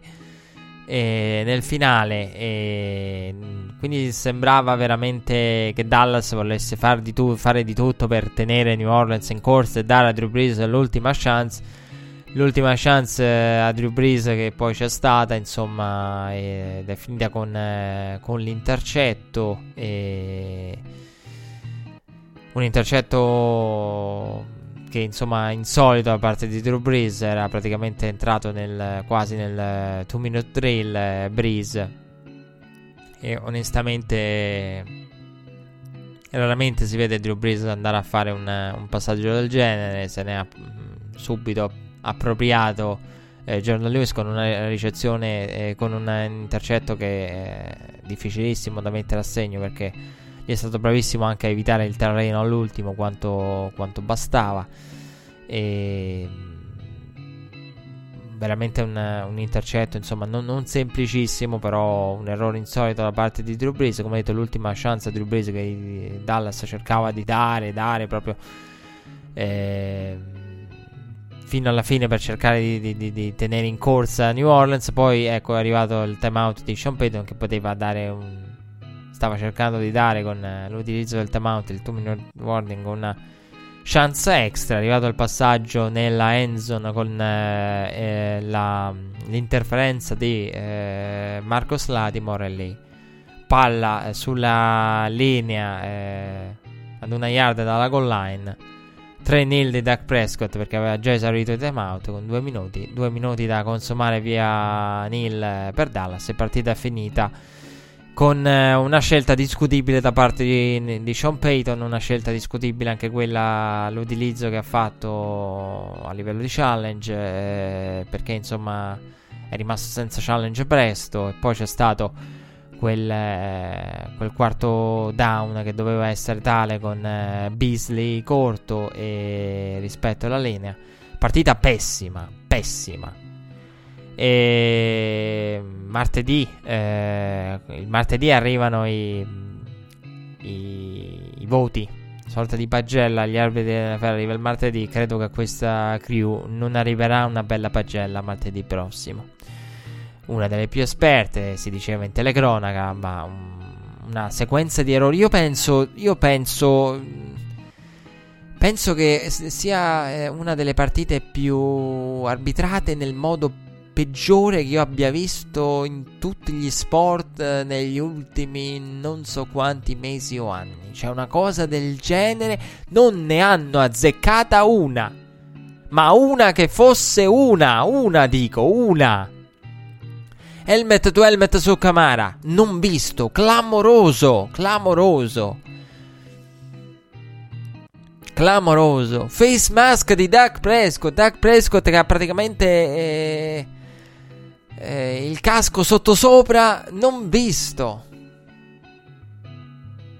Il secondo, beh, il secondo contatto sul sul volto di Doug Prescott non si poteva non notare. Eh, cioè, lì era veramente da. Fermatevi, cioè, cambiate mestiere. Perché veramente il secondo sarebbe stato troppo clamoroso. Infatti, è stato sanzionato. Però quell'helmet to helmet. Eh, la face mask su Doug Prescott. L'ultima chiamata sull'attimo era un'interferenza che. Boh. Boh. Qualche eh, interferenza quella. Boh. Forse un po' esagerata. Quella. Beasley. Beasley era cortissimo. Cortissimo. Cosa cavolo hanno visto? Non ne hanno azzeccata una. Beasley era cortissimo. In quella circostanza. Non so come non, non abbiano fatto a, a vederlo. Le, la face mask su Duck Prescott penso sia la cosa più clamorosa. Non so se è spostato da solo il casco e. Il gancio del, del casco per poter chiedere la penale? Non lo so, non... non... Come i giocatori di calcio, quando si trovano la maglia strappata e vanno dall'arbitro come per dire mi hanno trattenuto, cioè, ti guarda qua. Non, non, ne hanno azzeccata una, veramente una partita pessima. E penso che martedì eh, la crew eh, non riceverà una bella pagella da, dagli arbitri che, che valutano l'operato dei colleghi in NFL. Quindi dal, dai supervisori. Non credo che riceveranno una bella pagella. Veramente un arbitraggio pessimo. E... Quindi sì, uno può criticare Sean Payton eh, che in una partita del genere per come hanno per come è stata arbitrata il challenge nel finale, sì, diciamo, credo che chiunque l'avrebbe voluto. Eh, però ecco, quella chiamata su Beasley poteva essere azzeccata, era veramente netta, veramente, veramente netta. Eh, difficile magari da, da, da vedere. Il giocatore era in estensione piuttosto non notevole, e quindi magari non vedi il ginocchio giù. Eh, riesce ad ingannarti bene il movimento. Eh, però ecco, al di là dei challenge di Sean Payton, che in quel momento doveva avere, eh, avrebbe facilmente capovolto la giocata. Lì poteva eh, soprattutto anche essere fatto un lavoro migliore da parte de- degli arbitri. Eh, come sulla penalità di Doug Prescott, veramente delle cose pessime. Ehm Anzi, io criticavo l'altra volta l'arbitraggio della partita tra i Chiefs e i Rams. Me lo tengo stretto. Eh, quell'arbitraggio lì. Soprattutto per quello che abbiamo visto in questa partita. Poi l'helmet to helmet. Cioè, con tutti i discorsi si fanno in NFL. E... Sulla sicurezza vai a sanzionare penalità e interferenze dubbie. Però quell'helmet to helmet lì eh, non lo vai a sanzionare. E quindi arbitraggio pessimo. E come partita, diciamo, pessima anche per Sean Payton, l'ha detto anche lui. Dobbiamo fare complimenti all'avversario in conferenza stampa al termine della partita. Però, eh, dobbiamo, insomma, abbiamo sbagliato tanto e loro hanno fatto un ottimo lavoro a livello difensivo. L'ha riconosciuto Sean Payton. Una partita in cui eh, ha commesso quell'ingenuità del, del, nella gestione del challenge. È andato a a rimanere senza red flag. Eh, eh, noi challenge ce l'abbiamo finiti, lui no. E poi, insomma, nel finale quel timeout lei che ha praticamente regalato una giocata gratuita a Dallas per tentare il lancio nella endzone. Lancio nella endzone eh, con, con Duck Prescott. Eh, perché comunque il cronometro sarebbe stato fermato dal 2 minute warning. Tanto valeva a quel punto rischiare qualcosina. E lui voleva fare la, la, furbata di andare a chiamare il timeout e poi avere due secondi dopo il cronometro nuovamente fermo dal 2 minute warning e invece l'ha presa in quel posto. E... E però, però vado al challenge adesso. Proprio perché non li abbiamo. E la chiamata secondo me sul quarto down, l'andare a quel quarto down dalla yard delle 1 e dalla linea delle 1 è correttissimo secondo me. Quello io non. In una partita del genere, a bassi punteggi, in cui stai soffrendo, secondo me lì cerchi di rubare. Io la vedo in questi termini sempre. Cerchi di rubare eh, un touchdown in più. Cerchi di andare a rubare il touchdown da un, da un possesso che non ti ci aveva portato fino a quel punto alla end zone avversaria. Quindi sì, assolutamente, assolutamente corretto. E anche perché sì, uno potrebbe dire quei tre punti poi avrebbero fatto comodo alla fine. Però in quel momento della partita, secondo me, ha cercato di rubare un touchdown dalla linea delle 1 con le armi che hai, Drew Brees, Camara, Ingram, che in quel caso poi insomma c'è stato lo stop difensivo di Dallas, uh, uno stand notevole a livello difensivo. Però secondo me quella è una chiamata che ci sta e io farei tutta la vita e non mi sento di, di criticare. Sulla yard delle 1 secondo me io sono sempre favorevole, cioè quando si entra nelle ultime 2-3 yard per me è un quarto down automatico.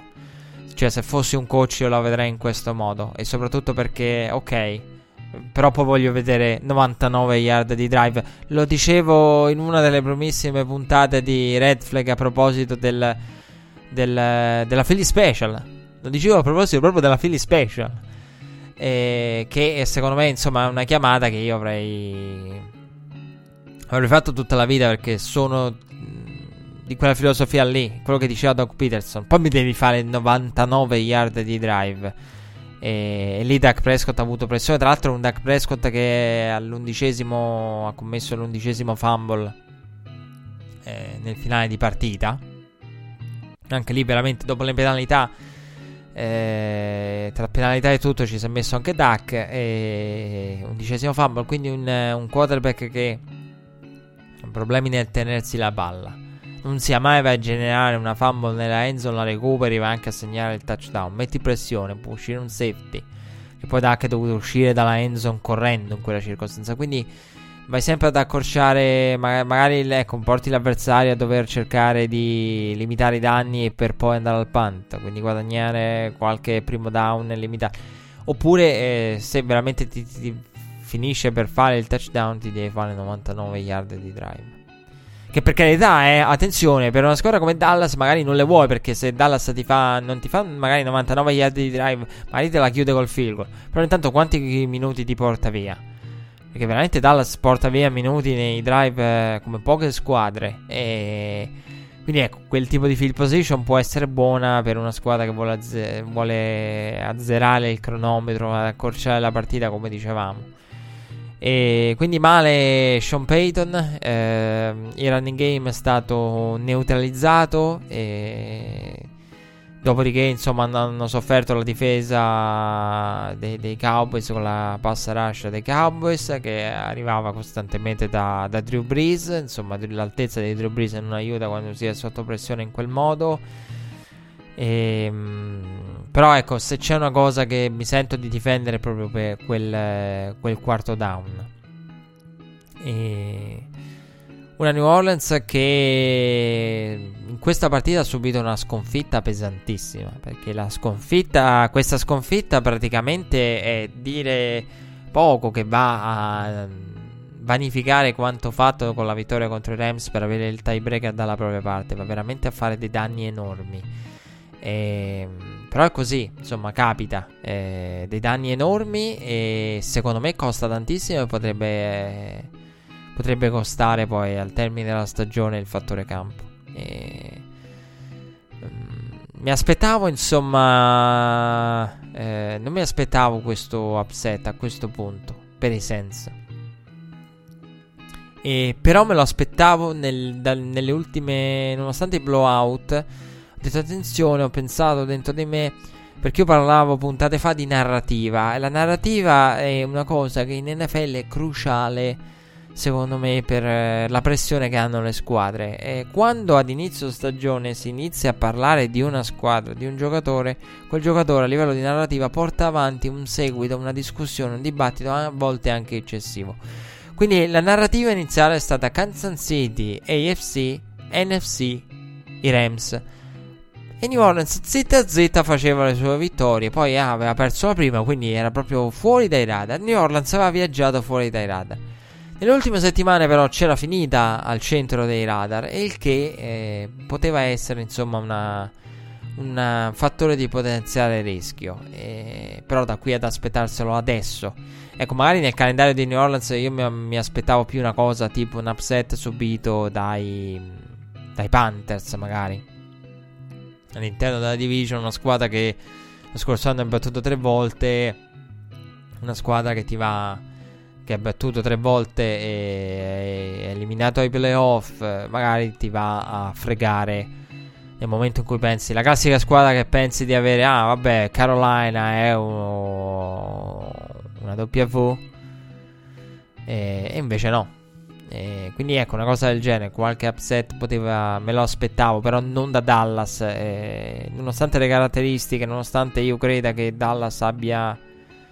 Eh, le, le, caratteristiche per affrontare certi team e che il modo possa essere quello, però non me lo aspettavo qui perché New Orleans veniva da un momento positivo in cui non, il vantaggio, lo scarto era da, da una marea di settimane era di, di due possessi e quindi due possessi minimo.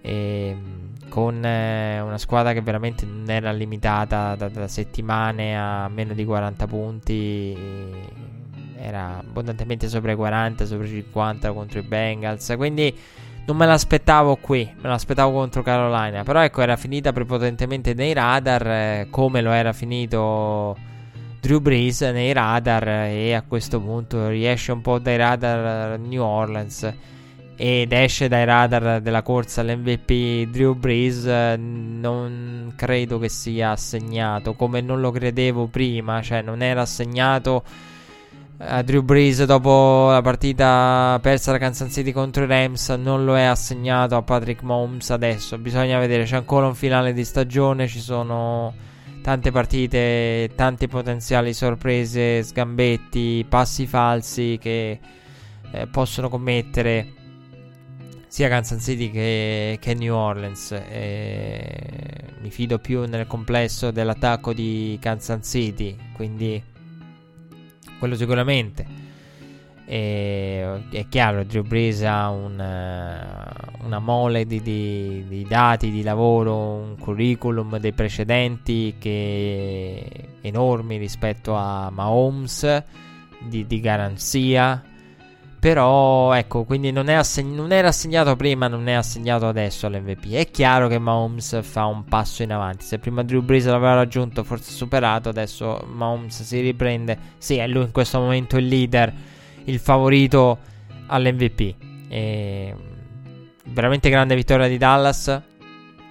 Jerry Jones a fine partita ha elogiato la, la prestazione del, del proprio, della propria difesa, della propria squadra e ha mm, elogiato l'operato di Dak Prescott, 248 yard, Dak che ha fatto molto bene, lanci precisi con Gallop eh, a ricevere eh, uno dei più belli passaggi della partita, avrebbe potuto ricevere quello della pugnalata finale eh, con overthrow di Dak proprio per Gallop che ricordiamo per chi non lo sapesse o non l'avesse sentito è reduce da una, da una tragedia perché il fratello si è suicidato eh, poche settimane fa.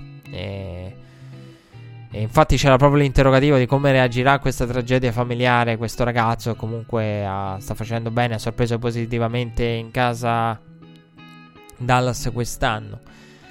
E ecco, Duck quindi ha fatto un grande passaggio eh, per Gallup. Eh, nel finale ne aveva un secondo che un quarterback NFL secondo me deve effettuare meglio. E quindi ecco, la prestazione di Duck è sicuramente buona. Ha fatto più di quello che era richiesto per, per vincere. Poi non è stata una prestazione eccellente. Eh, perché Dallas era in field goal range e, e, ed è uscita con 0 punti e con il fumble eh, da uno degli ultimi drive. 11 fumble eh, non sono un bel numero per Dak Prescott, non sono un bel numero e vanno tenute in considerazione. Però ecco, eh, quindi secondo me ha fatto Dak una partita positiva, molto buona. Non eccellente, secondo me, perché l'eccellenza è. Perché, ecco, secondo me, quando poi arrivi magari ai playoff, cosa che adesso abbiamo detto, Dallas ha il 60% di probabilità di fare, quel lancio per Gallup lo devi completare. E quella è la giocata che dici, questa giocata qui manca. E quindi ecco, sembrava come detto che dicevo prima, sembrava che New Orleans, che Dallas volesse dare una possibilità a New Orleans fino alla fine, come sembrava che proprio non fosse la serata di New Orleans, perché veramente fin dall'inizio New Orleans non, non ha... Sembrava veramente non fosse la serata di New Orleans sotto tutti i punti di vista. Eh, cose insolite, intercetti di Drew Brees insoliti, il fumble di Drew Brees.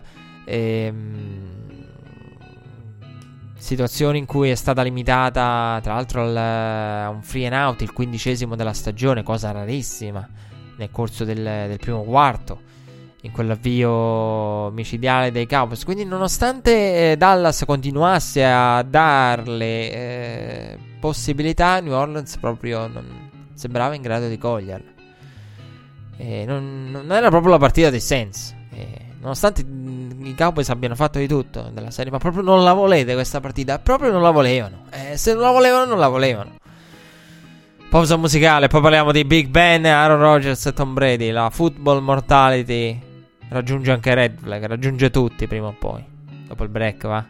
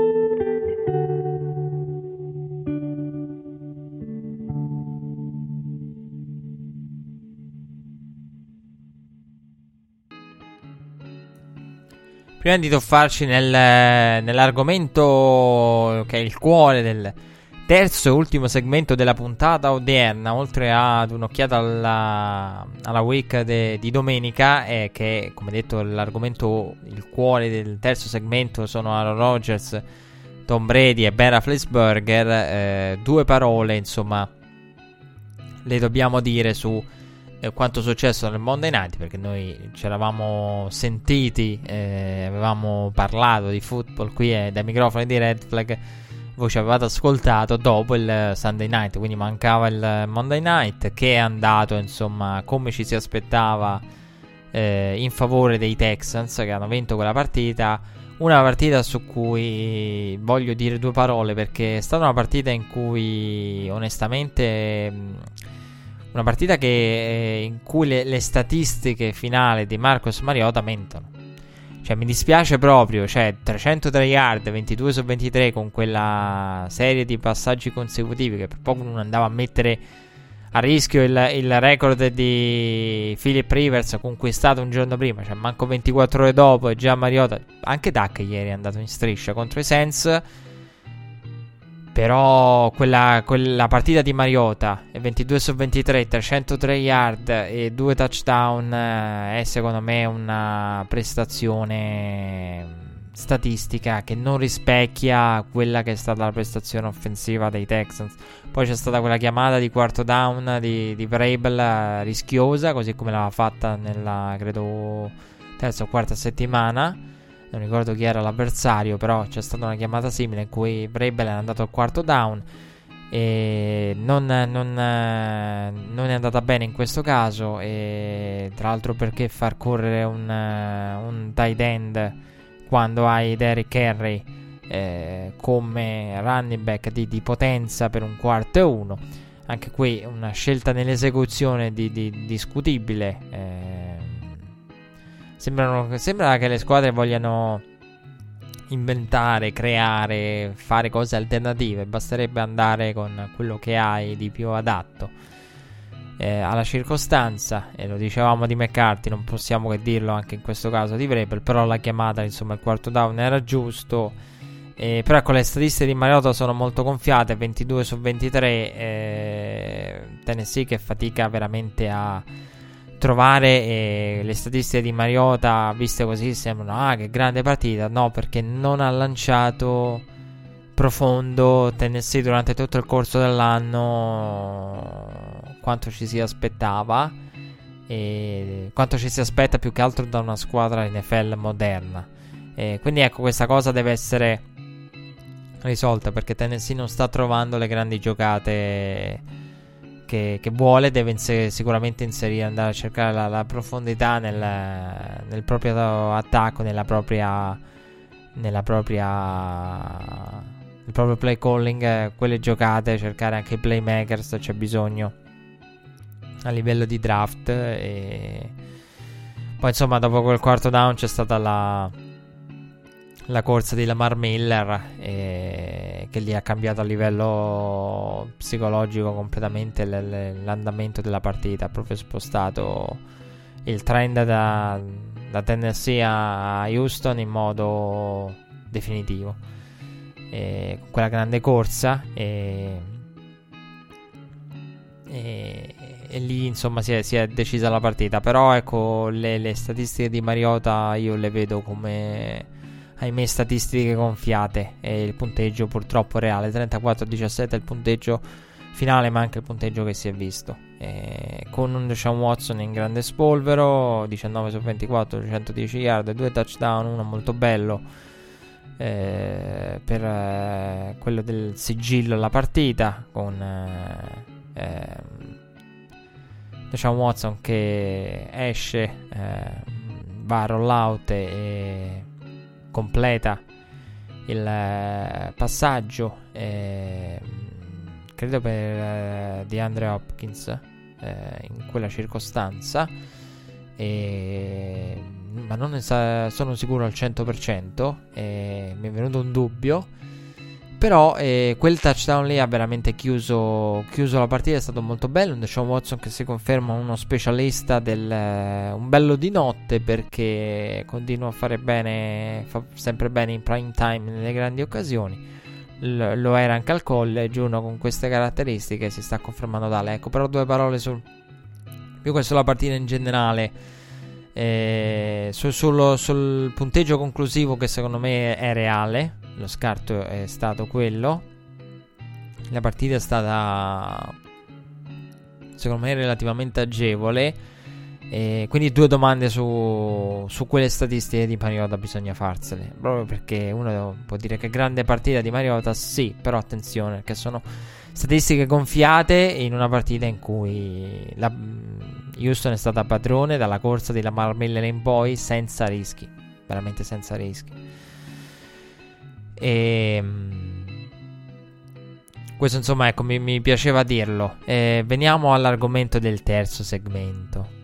Non sapevo se, se, se chiedere alla regia di, di, mandare la sigla di Casa Patriots. Poi ho detto però effettivamente parleremo pochissimo di Brady.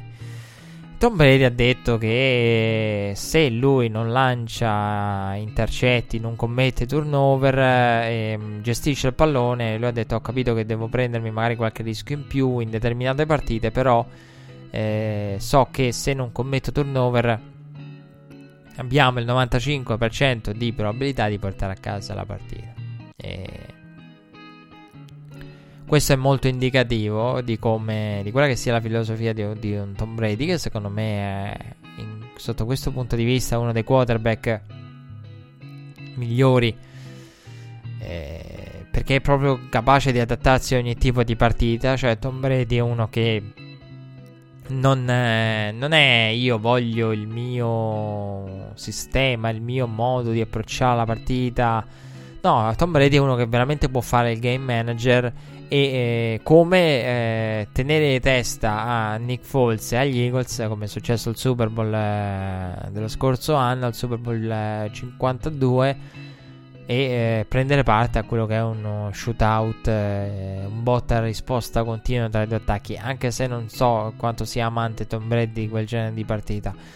Eh, come non è amante del, del fare il game manager eh, Brady, però ecco la, la, capacità di adattarsi e di, di fare quello che viene chiesto, di fare quello che serve e che gli viene chiesto. È una cosa che secondo me, e io dico attenzione, vado al challenge. Attenzione a questo discorso perché quando si dice eh, un quarterback vuole fare questo, attenzione, non bisogna mai eh, pensare, cioè non bisogna identificare i quarterback in quello che fanno, eh, identificare i quarterback come sono così perché fanno così, non è assolutamente vero. Drew Brees due anni fa al Super Bowl 51, quello tra Patriots e Falcons, si è presentato sul palco di Fox, che come saprete era l'emittente del Super Bowl, quindi aveva tutti i programmi associati, il palco e tutto, e ha detto Drew Brees, due anni fa ormai quasi, io sono contento anche di lanciare 150 yard. 120, 150, 170 yard mi bastano e mi avanzano. E apriti cielo e tutti che cadono dalle nubi.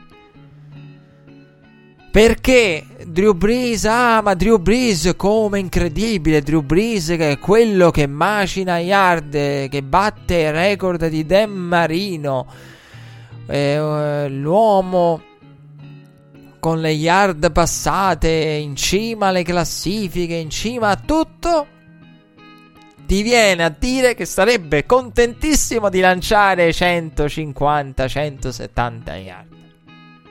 Magari vincendo, eh, come è successo contro contro i Falcons, eh, non come ieri. Ieri ha lanciato poco ed è andata male.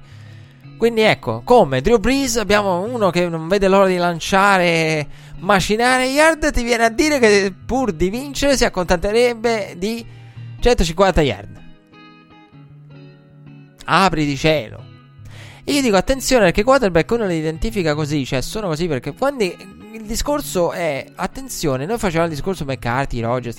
Rogers è complesso da, da allenare perché vuole fare eh, quello che gli piace fare. Attenzione, Aaron Rodgers secondo me è contentissimo, cioè gli metti un McVay, non gli dà fastidio. Sicuramente Aaron Rodgers ha un carattere particolare. Io la settimana scorsa parlavo, citavo a proposito di Philip Rivers, eh, Fernando Alonso.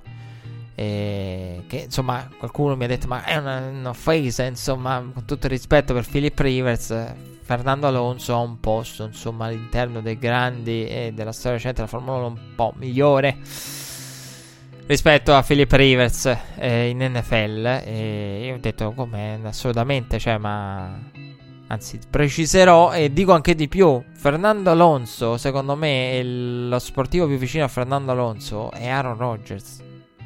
Cioè, mm, perché da, settimane cercavo proprio un paragone. Mi sono accorto che il paragone c'è eh, proprio con l'NFL. Aaron Rodgers. Eh, due molto simili. Che nonostante non abbiano le vittorie che hanno altri, sono quelli che voglio vedere. Eh, l'onboard di qualcuno, voglio vedere qualcuno lottare, la racecraft, voglio vedere la meccanica, il bel lancio e dico, oh che bello, proprio eh, vado a vedere Aaron Rodgers, vado a vedere Fernando Alonso e vengono considerati tra i migliori della propria generazione, tra i più grandi di tutti i tempi, nonostante magari non abbiano i successi eh, tali da eh, eh sostenere determinate teorie. Quindi c'è, c'è il paragone tra i due. Dicevo, quindi non sbagliamo e non cadiamo in questa considerazione che i quarterback sono quello che fanno. I quarterback non sono quello che fanno. E dirò di più: il discorso di Drew Brees ci dimostra che i quarterback sono in assoluto i più altruisti all'interno del roster delle franchigie NFL. Non come i ricevitori. Vado al challenge.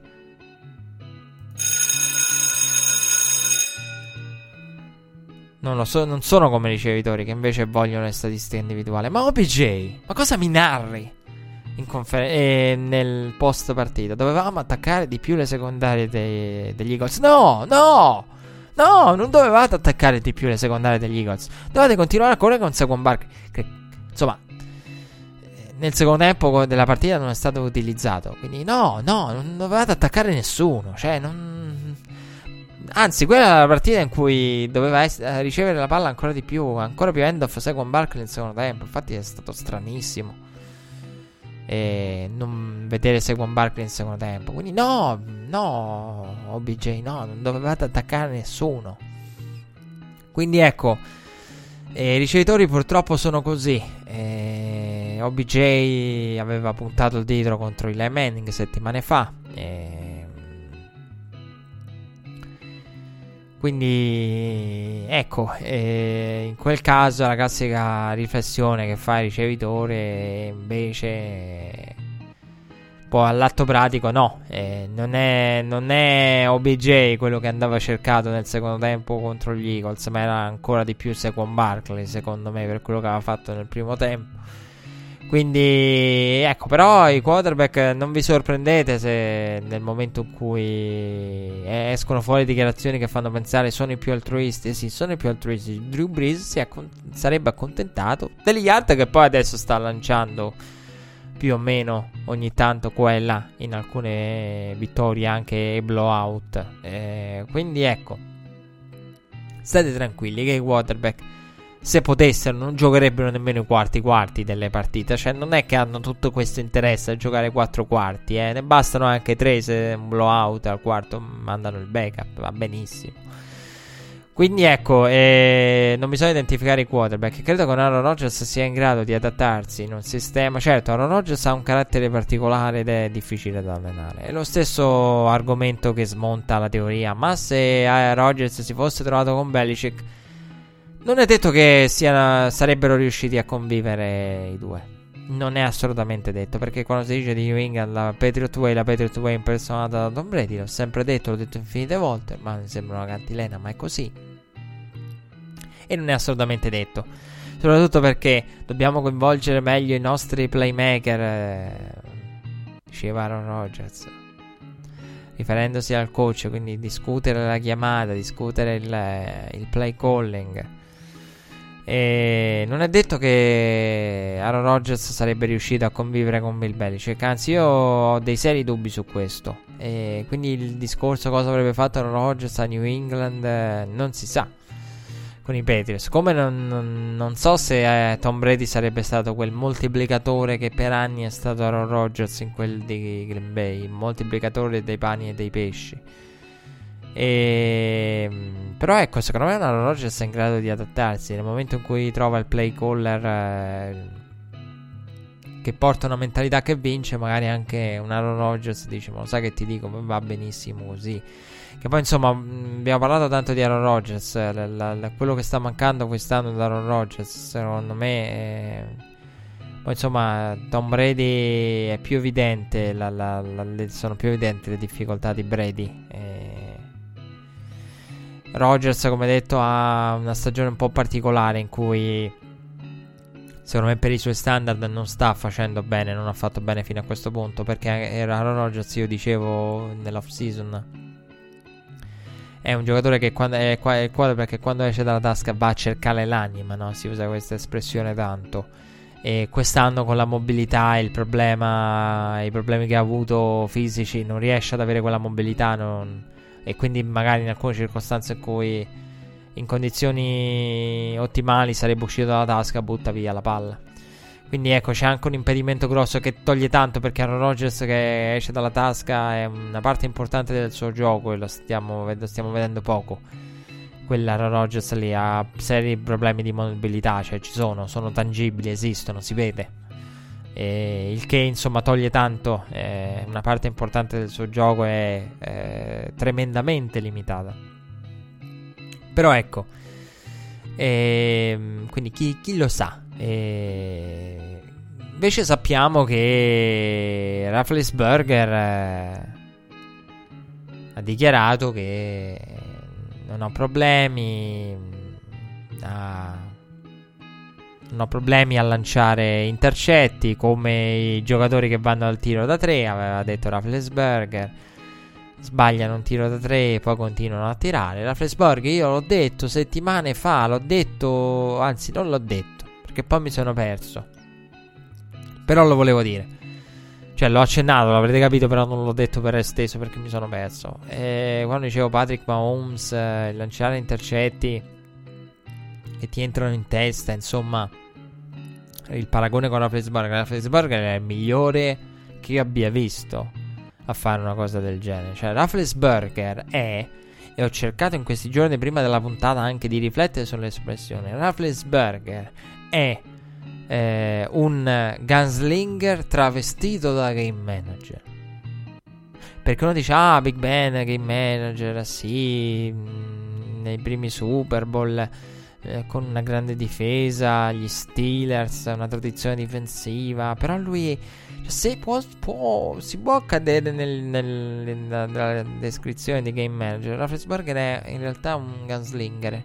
Ed è, anzi, forse il gunslinger questo momento in NFL. Però travestito era travestito inizialmente da, da game manager. Ce lo vedi in alcune situazioni e pensi, no, invece adesso è un quarterback che si prende rischi, è un gunslinger puro ed mentalità da gunslinger puro, perché quella qualità, de- quel poi l'anima del gunslinger è anche lanciare intercetti e... Come se non la fosse, cioè Rafflesberger lancia dopo 5 intercetti come se ne avesse 0. Cioè non cambia assolutamente il suo approccio. In bene, nel momento in cui poi diciamo raddrizza la propria partita in male nel momento in cui continua a eh, regalare la palla agli avversari continua a generare turnover Raffensburg che in settimana ha detto ah Antonio Brown doveva correre la rotta in modo un po' più piatto sulla goal line doveva mh, mm, poteva avere un angolo migliore con la rotta Ma perché vai a rivelare queste cose? Vabbè, poi vabbè, qualcuno dei Jets va a dire perché avevamo i geni, i geni. Poi alla fine anno, fine anno dovremmo dare i premi. Come i giocatori di Lions che dicono: Ah, perché sapevamo le lotte dei giocatori Peters. Non lo dite, non lo dite, non lo dite. Come i Jets dicevano: Eh, perché avevamo rubato tutti i loro segni. Non, se, il, tutta la loro comunicazione difensiva. Non lo dite, non lo dite. Eh, non lo dite se avete rubato i segni degli avversari. Non lo dite se, se Patricia sapeva le rotte dei ricevitori aveva, vi aveva descritto determinate giocate che poi avete ritrovato tali e quali New England. Non lo dite. Tenetevelo per voi.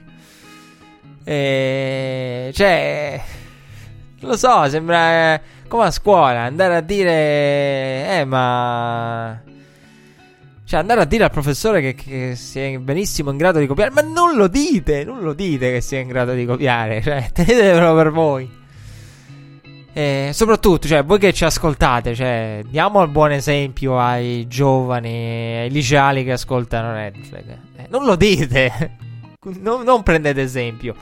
Quindi la Fredburg, al di là del, del raccontare, vabbè, come de, però qui non voglio suonare poi incoerente con il discorso settimana scorsa, cioè nel senso la Fredburg racconta come corre la rotta Antonio Brown in quella circostanza, però poi un'altra volta magari Antonio Brown corre una rotta diversa. Ecco, la Fredburg è andato a discutere il play calling, ha detto eh dovevamo forse cercare di più Juju. E sappiamo insomma la Fredburg ha già fatto esonerare, ha fatto interrompere il rapporto tra gli Steelers e Todeli con il quale lavoravano comunque bene perché numeri erano quelli che erano.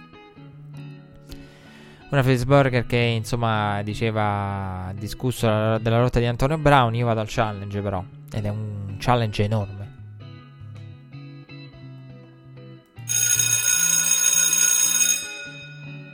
Io non riesco a capire proprio quel discorso di Ben e lo trovo ancora più grave di come l'hanno trovato grave in quanto l'hanno trovato grave i media americani.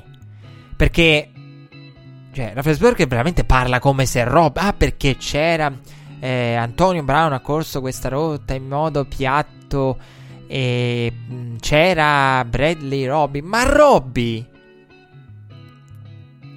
non l'ha intercettata lui. L'ha intercettato un ostacolo. un ostacolo. Che qualcuno diceva eh, in America giorni fa, eh, cercavano i precedenti, dobbiamo cercare i precedenti statistici, quante volte un ostacolo abbia intercettato eh, un quarterback. Non l'ha intercettata Robby. Cioè, parla come se la ve- Cioè, la, quella parla non c'è nemmeno arrivata ad Antonio Brown. E mai ci sarebbe arrivata ad Antonio Brown. Cioè, quindi non si può in alcun modo mettere l'intercetto sulla coscienza eh, di Antonio Brown. Sulla partita, sul tabellino di Antonio Brown. A livello di demeriti. Quella palla da, da, Antonio Brown non ci sarebbe arrivata comunque. Robby o non Robby, Brown che corre a rota.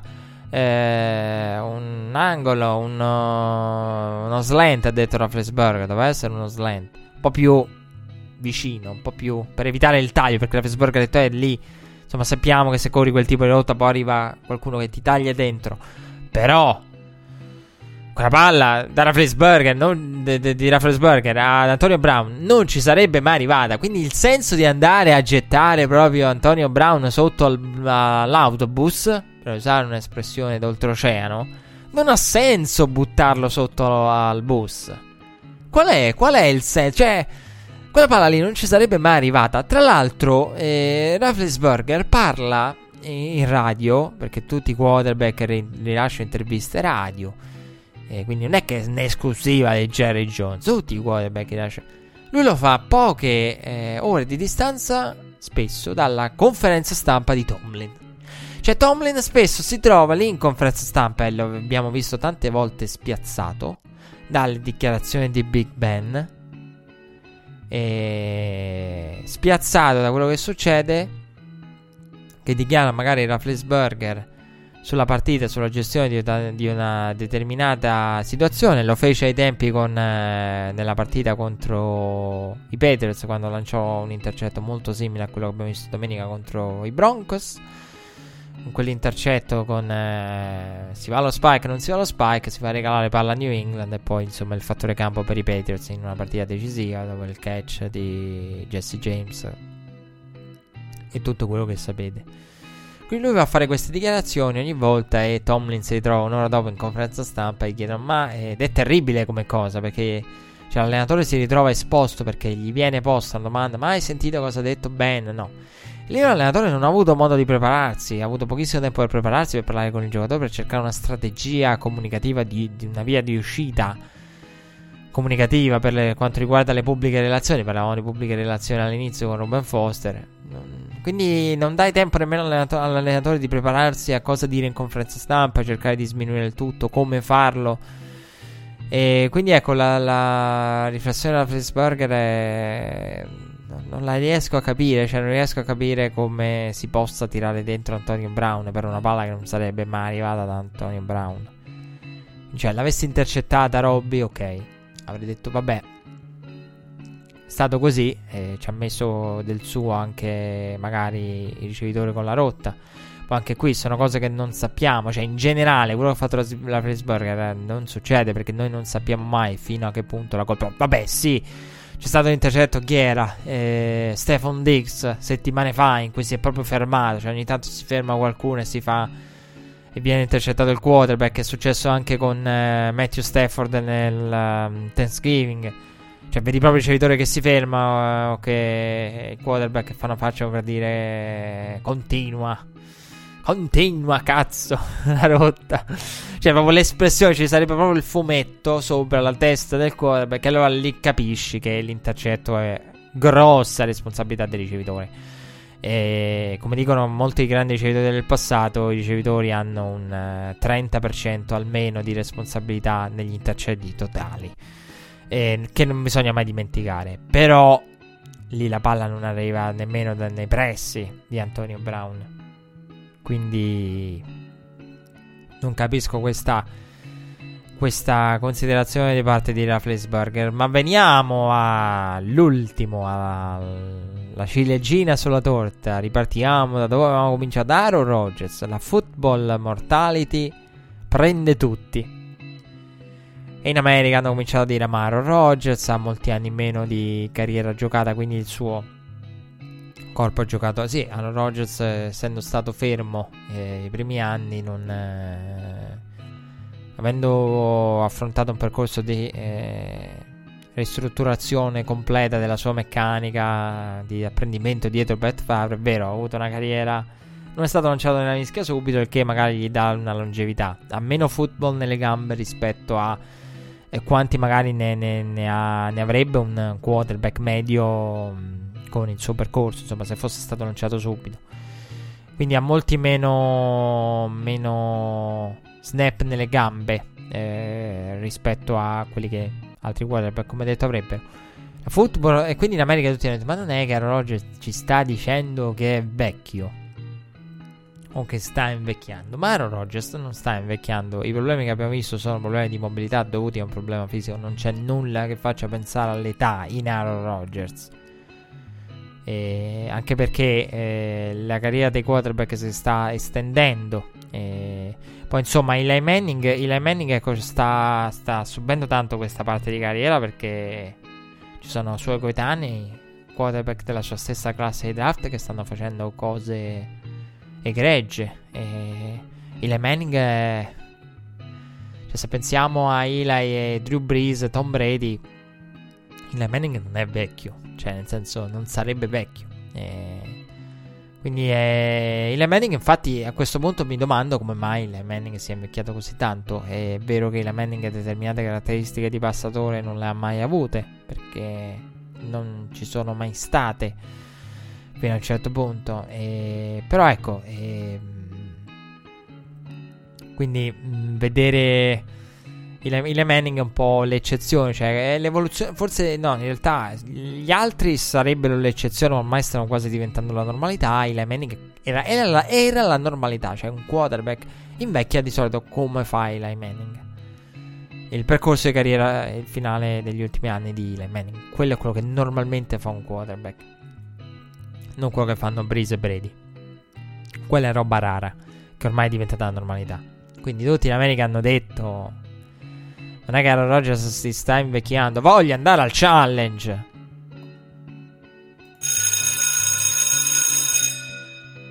Ma non ci hanno capito un, un emerito tubo. Le, la, le, dichiarazioni di Aaron Rodgers non riesco a capire come possa essere fraintesa. Non si riferisce all'età. La dichiarazione di Aaron Rodgers, football mortality, eh, raggiunge tutti. Vuol dire eh, non significa, non ha niente a che vedere con l'età, è un chiaro riferimento. Io sono straconvinto al 100% che questa sia l'interpretazione corretta. Infatti mi stupisce che, ne, che mh, mm, ci sia questo interrogativo, per, eh, che sia frainteso con l'età.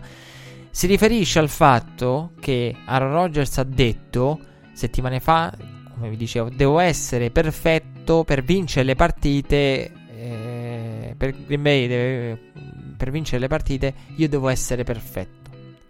Che ti fa capire cioè, che è una cosa sbagliata perché un quarterback per vincere le partite adesso che deve essere perfetto per arrivare a competere per la vittoria è una situazione che ti fa capire insomma come ci siano grossi problemi. Quella è una frecciatona a McCarthy. Cioè, se un quarterback deve essere perfetto per vincere, cioè, stiamo vedendo in generale un quarterback per vincere deve, prima diciamo Duck, fare più di quello che è richiesto per vincere, ma non è che deve essere sistematicamente perfetto per avere la una possibilità di vittoria.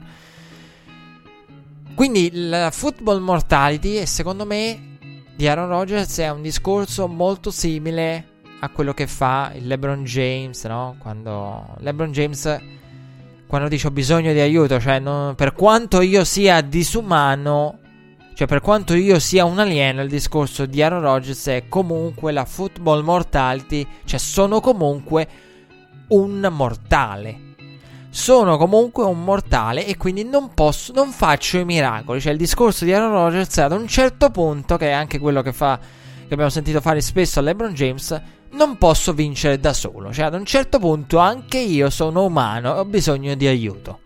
Questo è il discorso di Aaron Rodgers. Nella football mortality, prima o poi va a raggiungere e toccare tutti. Cioè, della serie non sono un alieno. Cioè, lo sono, ma anch'io poi sotto sotto sono un, un mortale. Quindi ecco, il, secondo me il concetto di Aaron Rodgers è quello. Non capisco come mai sia stato frainteso. Anzi, mi, mi ha sorpreso. Perché è un'interpretazione secondo me talmente semplice, talmente poi reale. Collegato anche a quello che aveva detto, devo essere perfetto. È quello, cioè, nonostante io sia eh, così, eh, sono comunque un mortale. Cioè, nonostante io arrivi quasi a fare i miracoli, ma non faccio, non posso fare i miracoli. Quindi sono comunque un mortale.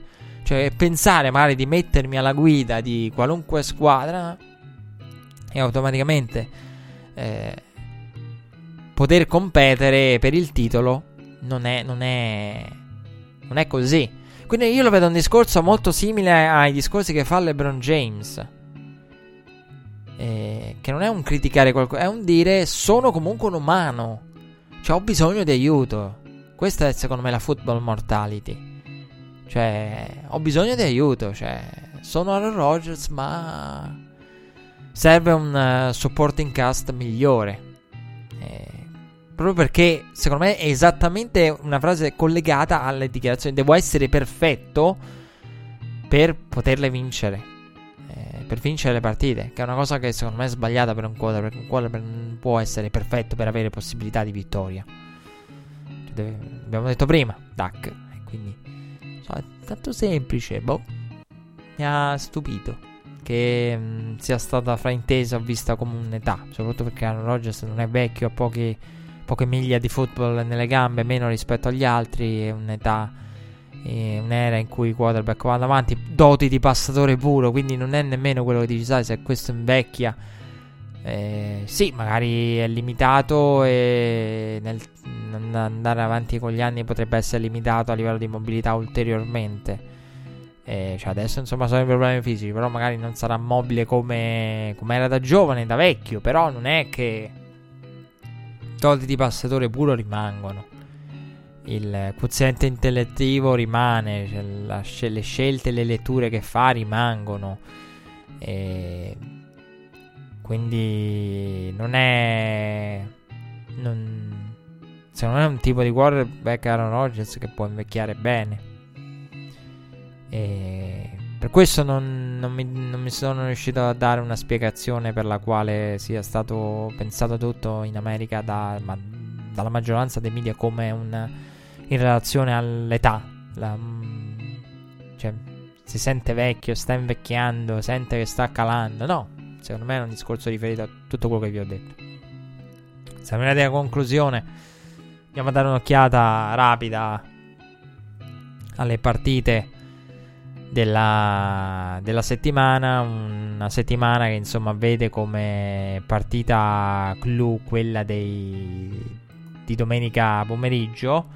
Perché domenica pomeriggio insomma ci sarà la sfida con, eh, con eh, i Vikings per New England, una partita di cui si parla da tempo, una partita che eh, secondo me eh, avrebbe meritato il prime time, però eh, effettivamente eh, Minnesota ha giocato due Monday night di, due Sunday night di fila. E quindi è una squadra reduce da tanti prime time. E poi, insomma, in prime time si sono fatte scelte per, eh, per eh, altre squadre. E, che magari poi non hanno confermato le aspettative perché abbiamo visto in prime time i 49ers e Giants eh, settimane fa Monday night una partita che all'inizio stagione uno si aspettava ah vabbè Garoppolo contro i Giants in lotta per i playoff no.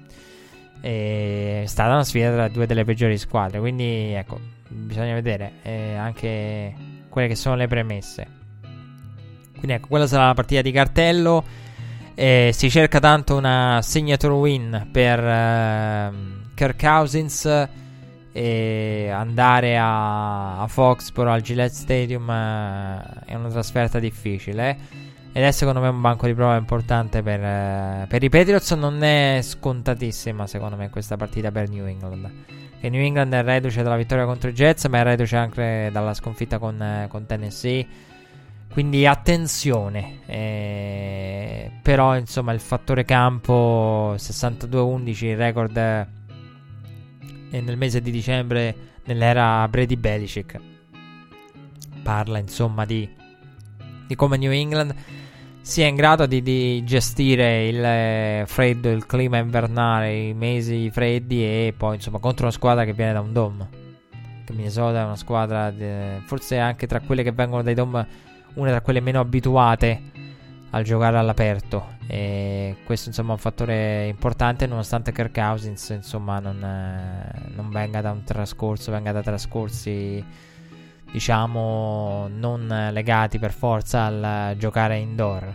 Poi ci sarà la sfida tra i Ravens e i Falcons ad Atlanta, una sfida in cui secondo me insomma vedremo ci sarà, ci sarà eh, Lamar Jackson, eh, non ci sarà eh, bisognerà capire poi a lungo termine cosa ne sarà di Flacco. Eh, comunque, Lamar Jackson è 2-0 e poi c'è la sfida tra i Bengals e, e i Broncos.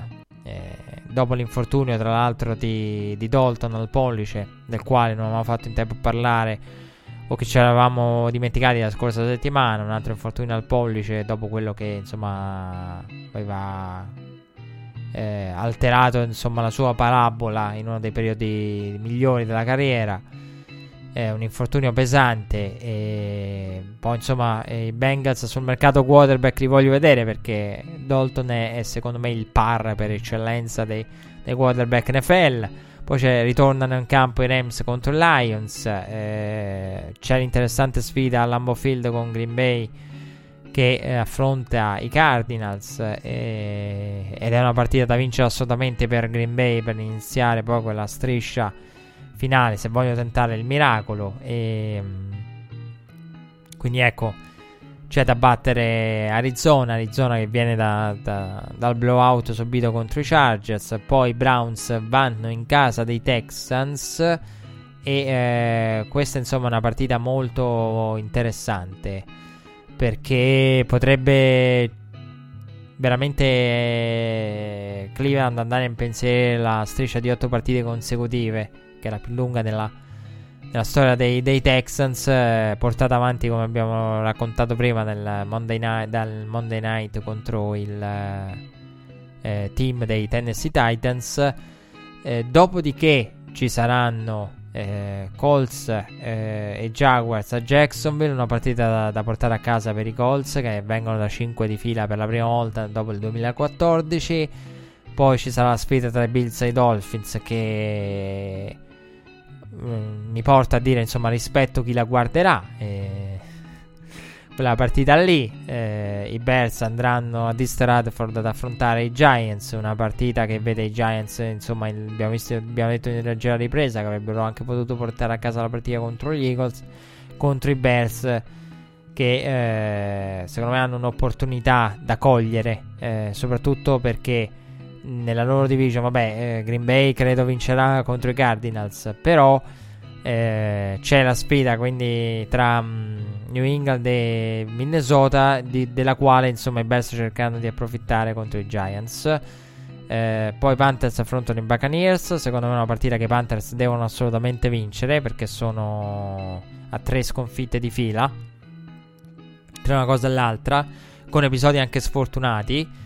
Eh, perché la partita tra i Seahawks e i Panthers è stata anche questo, cioè una squadra che i Seahawks ha trovato gli episodi giusti al momento giusto nelle ultime settimane, va detto, i Panthers gli episodi sbagliati al momento sbagliato, eh, perché alla fine con quella conversione da due punti contro Detroit, il calcio di Gano poteva, poteva non averla questa striscia di tre sconfitte di fila, poi Kansas City andrà al Colosseum di Oakland credo a massacrare i Raiders.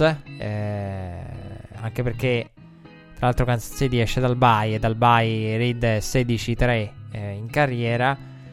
E questo, insomma, nella, nelle seconde partite, nella seconda fascia, quella delle 4 di pomeriggio, delle 10 orario italiano e poi insomma dalle 10.25 inizieranno le, le, altre partite di quella fascia lì, come detto con eh, Vikings Patriots, che è la partita di cartello, e, e fino ad arrivare al, uh, al, Sunday night tra Chargers e Steelers in quel uh, di Pittsburgh.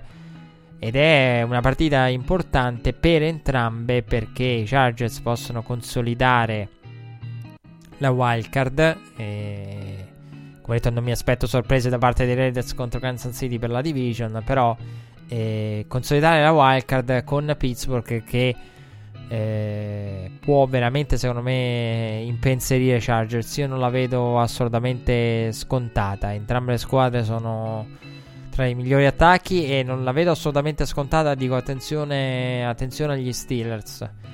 Chargers favoriti, però una partita molto più importante per Pittsburgh di quanto lo sia per i Chargers, forse.